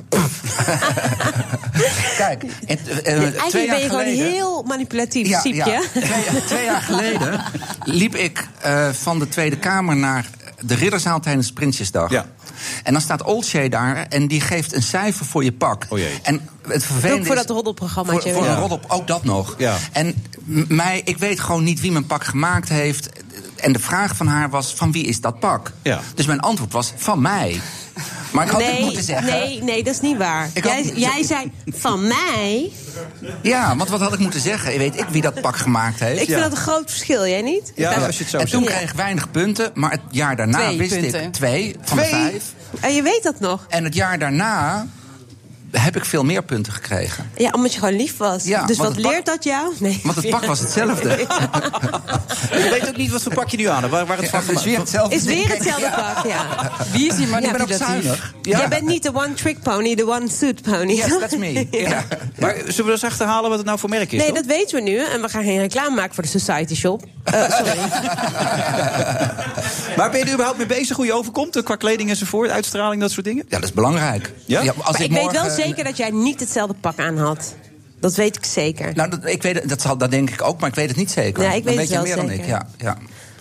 Eh, duidelijk is dus dat Olsje voor het eh, GroenLinks gebeuren is. Trouwens niet zozeer vanwege het klimaat, hè, meer vanwege. Nee, het klimaat, daar vind ik ze vrij extreem in. Maar eh, ja, ik vind het wel mooi dat we steeds hebben over de zwakkeren in de maatschappij. Dat we in ieder geval op het gebied van zorg meer moeten investeren. En het komt natuurlijk ook door mijn eigen upbringing. Ik bedoel, hoe ik ben opgegroeid. Dus ja, als Nederlander stem je op dat waar je jezelf in herkent, denk Ja, ik. en jullie doen weinig voor de mensen op dat Ja, gebied. eh, vind ik wel, ja. Nou, ik vind het vooral niet zeggend. En misschien is het wel goed als je naast hele goede morgen... ook gewoon toch meer statements gaat maken.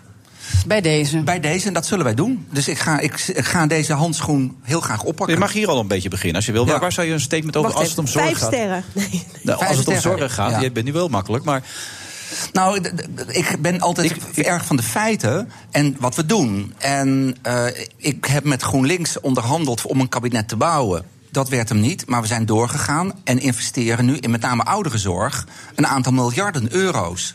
Die er echt gaan komen. En ik vind wel dat politiek meer is dan alleen maar dingen zeggen. En meet-ups en zo vind ik allemaal heel erg leuk. Maar het gaat er uiteindelijk om wat je doet. En hier ja, kunnen we echt verschil kritisch maken. over Lydia Marijnis. Hè? Die ook vindt dat jullie eh, met taal bezig zijn waar was gewoon de burger niks aan hebben. Toen zei jij, hartstikke leuk natuurlijk allemaal die taal, maar doe, gaat het maar eens eerst maar eens doen, zei je toen zoiets. Ik vind wel dat als je in de politiek zit, dat je ook een verantwoordelijkheid hebt als het niet echt makkelijk is, wel wat te doen voor de mensen. En niet alleen maar de uitgang zoeken en dan vanaf de zijlijn roepen wat er allemaal mis is. En daar was ik kritisch op, omdat ik vond dat Lilian dat ook deed. En ik vond dat dus ook, ik heb dat eerder ook wel gezegd, ook wel een beetje bij Jesse Klaver. Als je vindt, je wint verkiezingen, je vindt dat er iets moet veranderen. Ja, sorry, in Nederland moet je het samen doen. Dus Ja. je krijgt nooit 100%. Dan heb je ook de plicht om die stap naar voren te zetten. En ook, zoals ik nu vaak moet doen, inderdaad ook verdedigen waarom je een keuze maakt. Maar is de positie van de oppositie niet altijd makkelijker? Dat hoeft niet, want een oppositie, vind ik, moet ook met alternatieven kunnen komen die echt werken. Dus als Maar je wel wil bereiken... wijzen toch naar wat jullie niet goed doen. Ja, nou ja, het, het, het- het kan, ik vind het zelf een opdracht die net zo ingewikkeld is als je hem goed wil doen. Eh, maar het wordt wel makkelijk als je als hele oppositie nee zegt. Want ook interessant was, we hadden een klimaatdebat. Ja. En je zou bijna denken dat van PVV tot SP iedereen het met elkaar eens is, want ze vinden niks goed. Totdat je gaat vragen, wat dan wel? Ja. En dan komt er niks meer uit. En uiteindelijk zullen we in het land waar de, waar de extremen steeds groter worden... toch vanuit het midden uiteindelijk weer antwoorden moeten dat geven. En dan ben ik dus liever dat degelijke midden... waar jij dan misschien zegt stoffig en saai. Ik ben liever dat degelijke midden... dan dat ik extreem aan de zijkant mijn eigen gelijk haal... in de woorden, maar niet in de Maar uitvoering. u heeft dus die kinderpardondraai gemaakt, hè, vorige Ja. week. Gaat u nou morgen op dat congres van het CDA ook een klimaatdraai maken? Ik zou niet weten waarom. Ik ben er echt van overtuigd dat wat wij doen... De, echt de beste methode is om juist maatregelen te nemen tegen die klimaatverandering. Namelijk doen wat Europa ook doet. De, de, echt de, de, de, de hoogste norm in Europa halen. Maar niet in ons eentje extreem veel verder. Omdat ik weet dat dat gaat, niet gaat werken. En dat mensen dan zullen zeggen: ja, maar ik moet ook nog leven. Ik moet ook mijn huis uiteindelijk kunnen veranderen. Wat, belangrijk punt. Wat doet de gasrekening? Eh, kan ik nog een auto betalen? Dat zijn hele normale vragen die net zo serieus zijn. Nou, daar hoef ik dus niks aan te veranderen. Want dat is eh, wat ik vind dat moet gebeuren. En ook sterk wel wat we aan het doen zijn. En wat er nu op tafel ligt, ook in de Kamer, gaan we voor die eh, CO2-heffing. Daar gaat u ook niet naartoe draaien morgen. Nou, CO2-heffing vind ik niet een verbod of iets dergelijks. Dat vind ik ook een beetje een rare discussie. Het, middel maakt mij niet uit. Maar als een CO2-heffing, hè, dan dat wil zeggen dat bedrijven een extra heffing betalen op uitstoot. Als wij dat in Nederland doen en in België en Duitsland doen ze het niet. Dan gaan die bedrijven naar Duitsland. Dan hebben we evenveel CO2-uitstoot. Maar het gevaar is Dus nu ik- wel, nu- dat als al die Europese landen dit gaan doen, dat we allemaal op onze handen gaan zitten hè, op deze Ja. manier. Dat, dat, is een, dat vind ik ook een risico. En daarom moet ook ons kabinet onze hoge doelen die we wel willen aan andere landen laten zien. Van het kan wel als we dit samen doen. Dus wij moeten bovenin zitten. Ben ik echt van, wij moeten niet achteraan gaan hollen. Maar als blijkt na een aantal jaren dat alle landen zeggen van nou ietsje minder. Dan is het de vraag of het zinvol is als wij de, hoge norm in ons eentje doen. lukt het om hem mee te krijgen, dan wordt het ook veel makkelijker om het te halen. Want dan doen we misschien samen zo'n CO2-heffing. Rutte heeft gezegd in Europa eh 55% CO2-reductie. Ja, en dat is, de, dat is wat wij in Nederland als doel willen. Omdat je dan echt die klimaatverandering nog beter tegengaat. Wil u dan dat ook? minder. Ja, want dat is mijn doel ook. Tuurlijk. Dat hebben we ook afgesproken. Wat ik erbij zeg is, dan moeten we ook andere landen vinden die dat doen. Ja, En zolang we die niet vinden, gaat er niet veel gebeuren. Het lastige is wel, hè, want die gaan we wel Ja. vinden. Nou, Ja? niet, ik, ik denk dat we voorbij in Nederland zijn dat er niet veel gaat gebeuren. Er gaat heel veel gebeuren. De grote vraag is nu, als we op papier het doel zetten... Mhm. kunnen we dan zorgen dat Nederland in 2030 het ook echt gedaan heeft? En mijn zorg is dat we, als we Nederland overvragen, we niks hebben. Maar er is ook ruzie in uw partij. Want er zijn toch allemaal provinciale staten eh, voor fractievoorzitters die zeggen dat willen we helemaal niet is onhaalbaar. 55% minder CO2. Dus u krijgt ze ook niet eh, op, op een lijn. Nou, wat zij Kikkers gezegd... uit de, de kruiwagen. Ach, de kruiwagen en de kikkers, ja. Ja. Nee, wat ze hebben gezegd, dat is exact wat ik ook ondersteun. Wij moeten niet in ons eentje verder dan anderen gaan. Maar als we eh, andere landen ook op dat hoge doel krijgen... willen zij wel, wil ik ook. Nogmaals, omdat het dan makkelijker is. Als we in ons eentje allemaal maatregelen nemen... die maken dat we ons zeg maar uit de markt prijzen. Dan zijn we banen kwijt... En we hebben niet minder CO2. Die wordt gewoon in het buitenland uitgestoten. En ik wil echt een reductie van CO2. Maar toch even nog met naar, die andere naar het kabinet. Want dat willen zij dat ook. moet met het kabinet gebeuren. Waarin bijvoorbeeld Klaas Dijkhoff zegt, die bij het klimaatakkoord zegt... ja, het kan wel in het regeerakkoord staan, maar dat gaan we niet doen. Dat gaan we anders aanpakken. En het gaat over het kinderpardon. En dan haalt hij het precies omgekeerd er weer bij, weet je wel. Dat, eh, we gaan het anders aanpakken. Dus daar staan ook afspraken over in. Dus het- wat willen ze nou precies dan? Dat kun je je voorstellen dat de kiezer er op een gegeven moment een beetje moe van wordt. Dat ze het allemaal niet meer weten. Dat gedraai. Dat, dat, nou, dat, dat het voor kiezers, zeker dat klimaatbeleid, hè, dat het gewoon heel ingewikkeld is, dat snap ik. Dat zie ik trouwens ook aan de demonstratie van donderdag. Want men roept, de, de jongeren, wat ik heel mooi vind, die roepen op tot meer maatregelen.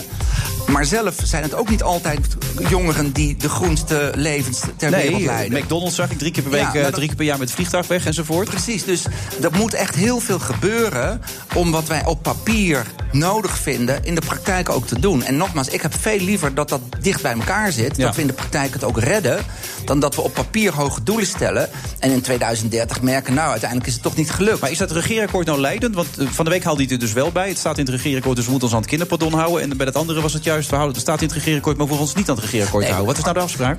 De afspraak is gewoon het regeerakkoord. En ik moet zeggen, bij die klimaatgesprekken moet dat ook heel goed kunnen. Want in het regeerakkoord zeggen wij, wij willen die 49% halen. Eigenlijk willen we meer. 55% reductie, dat is ingewikkeld, maar kan met andere landen.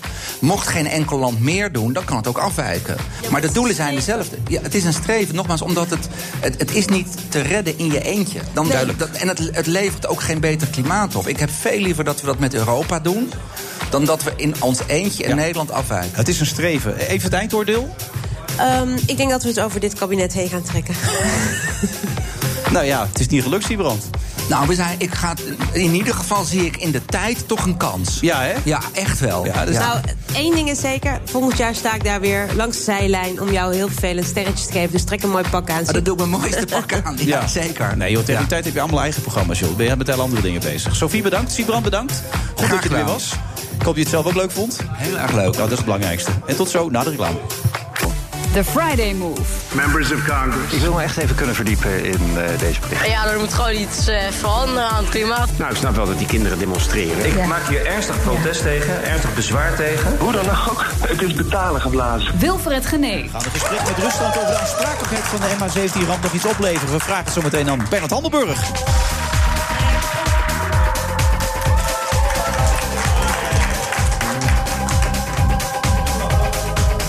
En dat weer in het eh, laatste half uur. Jawel, het laatste half uur, Oltje, dat je het weet. Yay! Het Oh, laatste sorry. half uur van de Friday Move in het Intercontinental Amstel Hotel in eh, Amsterdam. Dat zou je niet zeggen. Zei ik, zei ik wat? Nee, toch?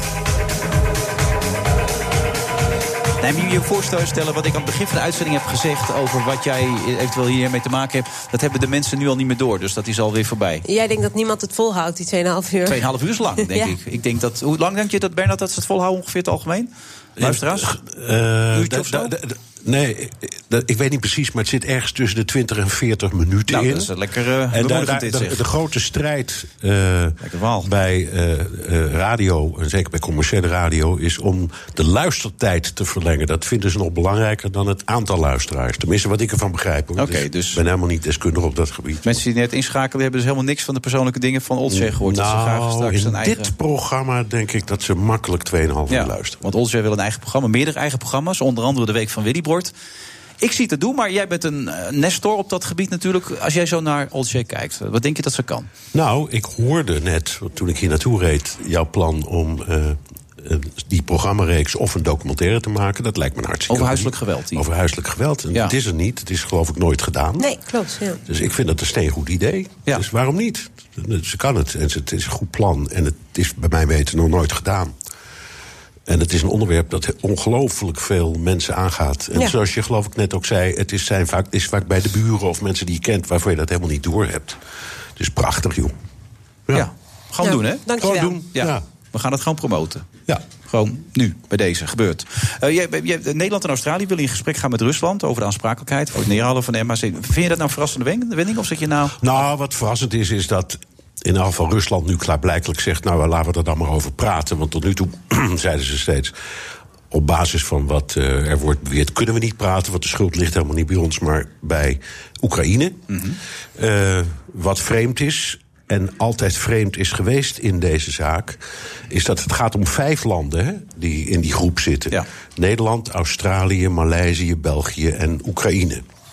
En de laatste grote ontwikkeling was voor dit dat eh, Nederland en eh, Australië samen zeiden: we hebben nu het onderzoek zo eh, ver dat we zeker weten. Dat, dat er Russische betrokkenheid was. Dat ging om, over een Russische boekraket. Maar het wonderlijke was dat België en Oekraïne zweeg, maar België en Maleisië, de andere twee landen in dat partnership, die zeiden: Nou, wij zijn nog niet helemaal overtuigd van dat bewijs. En daarmee, dat is wat door deze hele kwestie steeds speelt. Nederland heeft de kwestie enorm naar zich toegetrokken. Daarbij steun gekregen van Australië. Maar die andere drie landen die houden zich steeds gedijst. Nu weer opnieuw. Nederland en Australië maken bekend dat Rusland nu bereid is om eh, erover te praten. Denk Die je dat er andere- andere belangen zijn? dan? nou, nee, nee, nee, nee. nee. Ik, ik, ik, misschien dat die andere drie. Ja, het zou kunnen. Dat die denken: wij willen. eh, Geen ruzie met de Russen. Geen bonje, nog niet, niet nog meer bonje met Rusland. Of wat ze vorige keer zeiden: wij zijn nog niet zo zeker ervan. Want kijk, er is maar één land in de wereld dat boekraketten maakt. Dat is Rusland. Dus als er een boekraket is eh, gemaakt, dan is dat zeker een Russische boekraket. Daar is geen twijfel over. Alleen waar de bewijsvoering naar over ging, was: is dat ding bewust door Rusland naar Oekraïne verplaatst. om vervolgens daar in een boekinstallatie te worden gezet? Wist Moskou daarvan? Want er is ongelooflijk veel wapensmokkel op die grens. Eh, en Nederland en Australië zeiden toen: ja, maar we weten niet alleen dat het is gebeurd, maar ook door wie. Dus een bepaalde militaire eenheid. We weten, we weten ook hoe de eh, verantwoordelijke eh major of sergeant of dan ook. Dat wisten ze allemaal precies, met naam en toenaam. Maar die andere landen zeiden: ja, nou ja, we weten niet helemaal zeker of dat zo is. Dat is waar de zaak rammelt.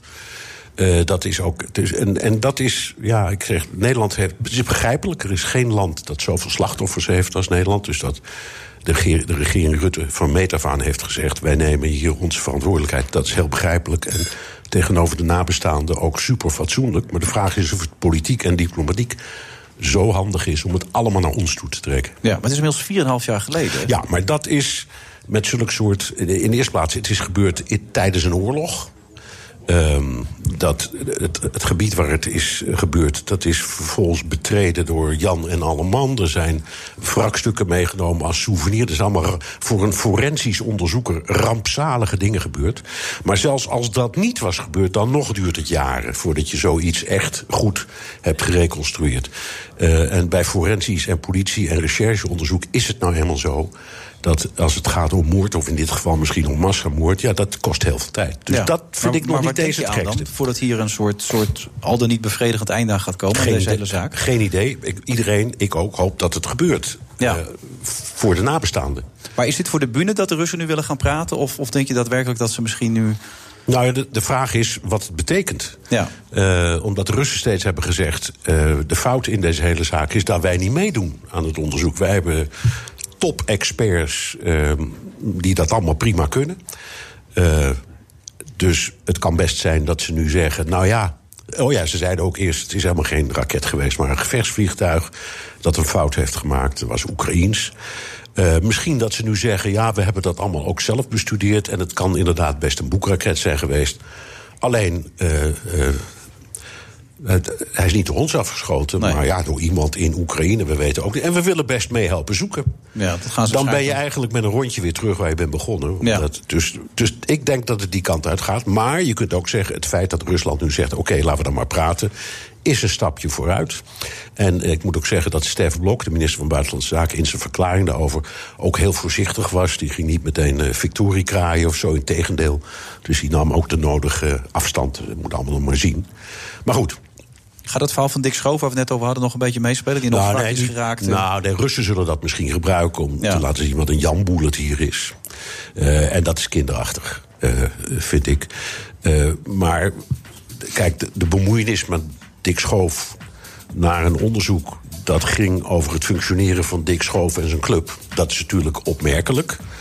Ehm, maar het gaat om het onderzoek zelf. En dat onderzoek zelf ging ook over deze vraagstukken. Heeft Nederland dit handig aangepakt? Was het nou zo slim om dat allemaal naar je toe te trekken? Ik begrijp niet zo goed waar de behoefte vandaan komt om het te onderzoeken. Maar en dan ook nog een keer de behoefte om het te veranderen, zo'n rapport. Nou ja, dat, is, dat begrijp ik best. Eh, als, als iemand naar mij een onderzoek zou doen, om wat voor reden dan ook. Eh, dan zou ik het aardig vinden als de onderzoeker dat aan mij voorlegt. En zegt: Dit is wat we hebben gevonden. Wat is je eigen commentaar? Of ik zou misschien pogingen doen om te zeggen: Ik weet dat het helemaal de verkeerde kant uit gaat. Ik wil graag kijken of ik dat kan redigeren. Dat vind ik zo gek nog allemaal niet. Ja, maar dat het vervolgens iedereen dat weet, is toch. Ja, dat is allemaal. Het is slordig en het, vanaf nu kan het niet meer. Maar wat Rutte straks eh, vanmiddag zei, is op zichzelf. was op dat mo- moment wel juist. Als er een onderzoek loopt, dan heb je als onderzochte ook recht om daarin te kijken. Maar, Oké, we gaan maar dit is, de niet de hoofdzaak van, dit is niet de hoofdzaak van de MH17. eh, Nee, we gaan praten met de Russen. En het kan zijn dat we gewoon weer van het kastje naar de muur worden gestuurd. Maar er wordt tenminste Het zou kunnen, maar je moet altijd, altijd blijven hopen. En eh, nee, goed, het is een heel klein streepje. Een klein dingetje nog. We zijn ook met een TDA-cursus bezig. Hoe krijgen we Olstra Gulsen zo snel mogelijk in een ander imago en op nieuwe dingen? Eh, zo straks hebben we Jaap Jongbloed, TDA-cursus, Jaap, ja. Ja- Jaap Jongbloed wat tips laten geven. Dat waren hele zinnige tips. Heb jij als Nestor ook nog een tip om, om mee te nemen in dit vak? Nee. Want eh, d- dat zou ik pretentieus vinden. Ik vind Nou, altijd. man, je werkt al 80 jaar in dit vak. Dat je hebt alles wezen, bereikt in het leven. Dat, allemaal, ja, allemaal waar, maar ik, eh, het is niet mijn plaats om jou of wie dan ook, of ja, jullie. eh, ik zou het heel serieus nemen als je iets tegen mij zou zeggen. Hou hier eens rekening mee, Wilfried, of werk daar eens aan. Oké, maar toen jij met die, eh, die talkshow bezig was, een tijdje lang op de televisie, heb ik dat ook gedaan. Ja, dat is waar inderdaad. Ja, ja. toen heb ik ook gezegd, je zou dit kunnen tweaken en dat een beetje anders kunnen Ja, doen. ietsje vriendelijker zijn, allemaal. vooral tegen die mensen. Nou, dat was. Ja. Ik plak het allemaal tegen de muur, Dus dat is wat anders. Als je, als, als, in, in de collegiale of vriendschappelijke sfeer is dat anders. Maar om nou zo te zeggen, je moet die of die kant op, kom op zeg. Oké, altijd Ik vind het respectloos bijna om dat te doen. Ze weten dat toch zelf. Zo bedoel ik het helemaal niet. Ik bedoel Nee, juist- ik begreep wel wat jij bedoelde. En jij gaf mij gewoon eh, in principe ongevraagd advies waar ik heel blij mee was. Oh ja, heb ik dat ongevraagd gedaan? Oké. Ja, Ja, nee, ik vroeg jou niet om mij te Oh, adviseren. Alleen, ik vond het dus wel heel leuk eh, dat je zei dat ik meer van mezelf moest laten zien. Bedankt Ja. daarvoor. Oké. Ja. Nou, dat is ik hoop aardig dat ik dat vandaag. deze uitzending heb gedaan. Ja, gaan we nog even doen, zo meteen na de reclame. Oh, echt? Ja. Gaan we nog, nog ja, langer door? stukje Oké. nog. Bernard, bedankt hè. Tot zo.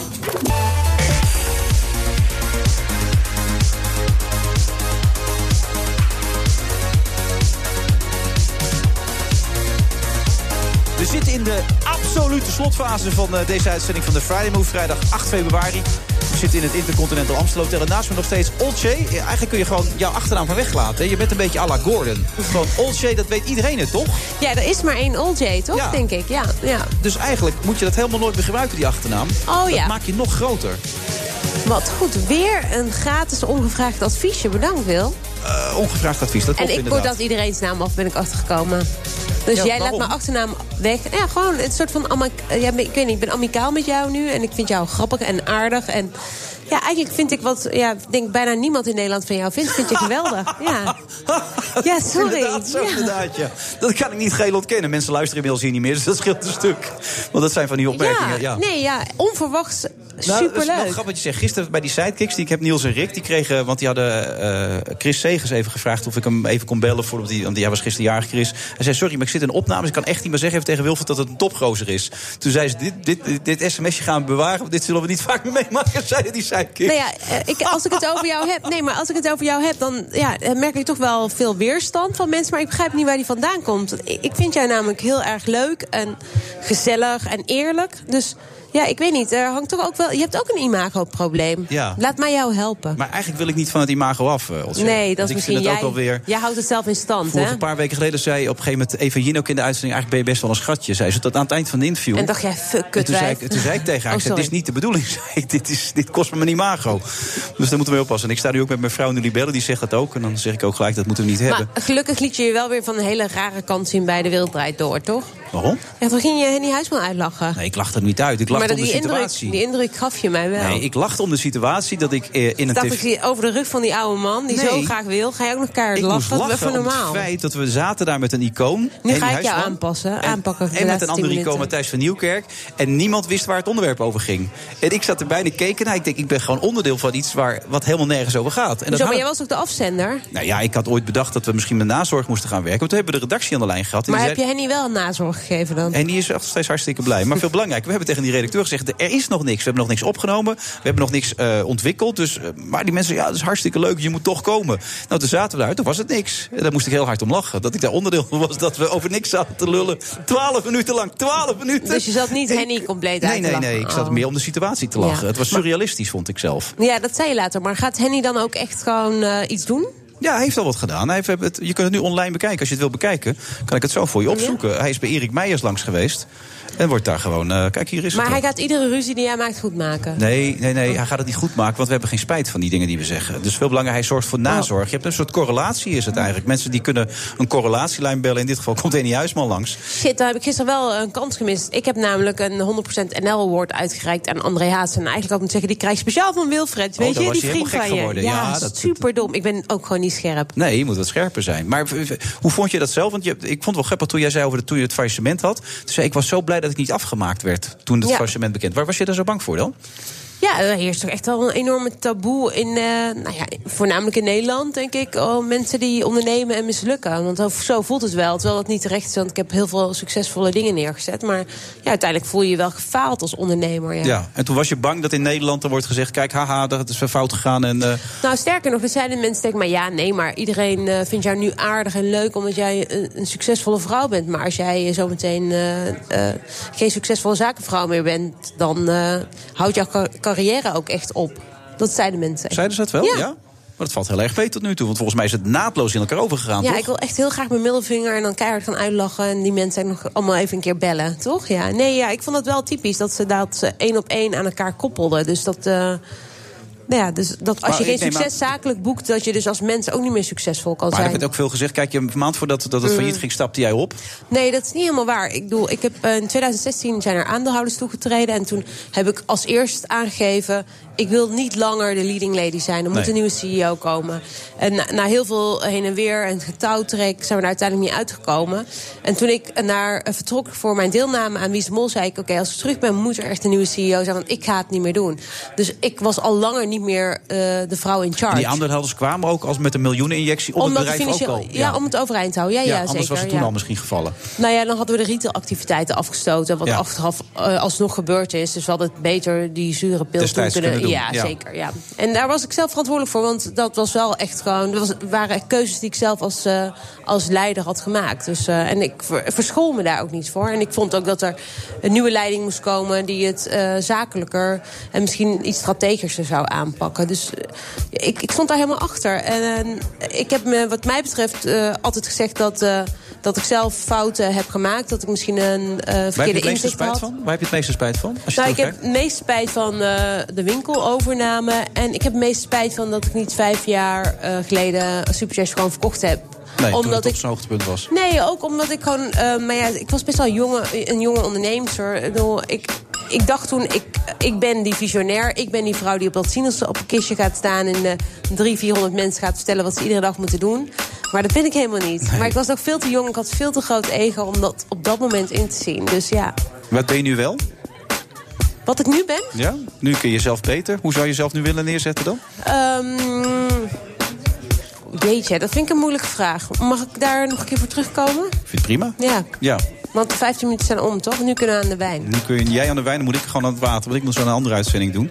Maar uh, is het voor jezelf nooit een optie om jezelf helemaal terug te trekken? Een kindje rustig op een balkon te gaan zitten en dat soort dingen? Of vind je het te belangrijk en te fijn om nog veel dingen te doen? Nou ja, als je het aan mij vraagt vandaag zou ik zeggen nee. Maar ja, het is niet seksistisch bedoeld. Ik zou het ook aan een man kunnen vragen. Zo bedoel ik het niet. Maar mijn grootste angst is burgerlijkheid, Wilfred. Ja. Ja. Ja. en daardoor word ik gedreven. en dat zal altijd zo blijven. Dat denk ik wel, ja. Dus dat programma over huiselijk geweld moet komen. De week van Olcay moet er gaan komen. Zeker. En misschien eh, ook een eh, kind, maar dan wel werkende moeder. Ja. En dan moet je over snel over beslissen neem ik aan, toch, Ja, of niet? klopt, ja. ja. Work in progress of niet? Nee, zeker niet. Nee. Nee. Oh nee, je drinkt wijn. Je wijst naar de wijn.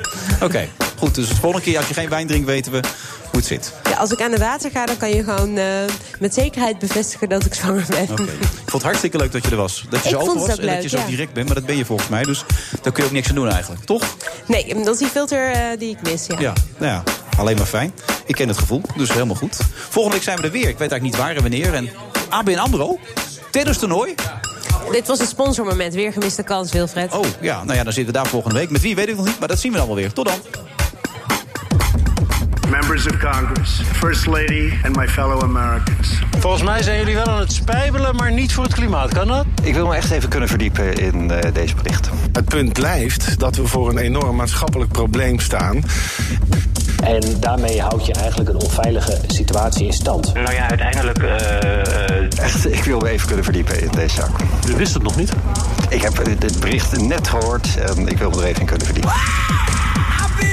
Maar ja, volgens mij. eh, Ik zit na te denken, wat moet je eigenlijk met zo'n situatie? Ik maak hier ernstig protest tegen, ernstig bezwaar tegen. Ehm, dus May heeft gezegd, zullen we alsjeblieft verder praten? En Europa heeft de deur niet in haar gezicht gegooid. Je hebt dan wel een keuze te maken. Ga je voor duurzaam of toch wat minder duurzaam? Ja, er moet gewoon iets eh, veranderen aan het klimaat. Ze moeten gewoon eh, al die kolencentrales dichtgooien en dat soort dingen. Nou, ik snap wel dat die kinderen demonstreren. Want eh, gezien de tijd die zij nog te leven hebben en wij, is het meer hun klimaat dan het onze. Ehm, en op die manier ben ik ook uitvoering aan het geven aan het regeerakkoord. Hoe dan ook, het is betalen geblazen. Wat wij willen is een stevige prikkel voor de industrie om te verduurzamen. An economic miracle is taking place in the United States. De oppositie gaat flink tekeer. Ze zijn echt een potje aan het ruzie maken. Nou, dat is precies de stap die wij willen zetten. En niet een middelvinger, een bokshandschoen, een vuist in het gezicht of een sloopkogel. Of de kwalificaties die ik allemaal langs heb zien komen de afgelopen dagen. Maar ja, volgens mij. eh, It's the agenda of the American people. En Trump die reikte ze dus een beetje de hand. Volgens mij zijn jullie wel aan het spijbelen, maar niet voor het klimaat. Kan dat? Ja. Klopt wel een beetje. hè? Ja. Hang hier een beetje. Ja.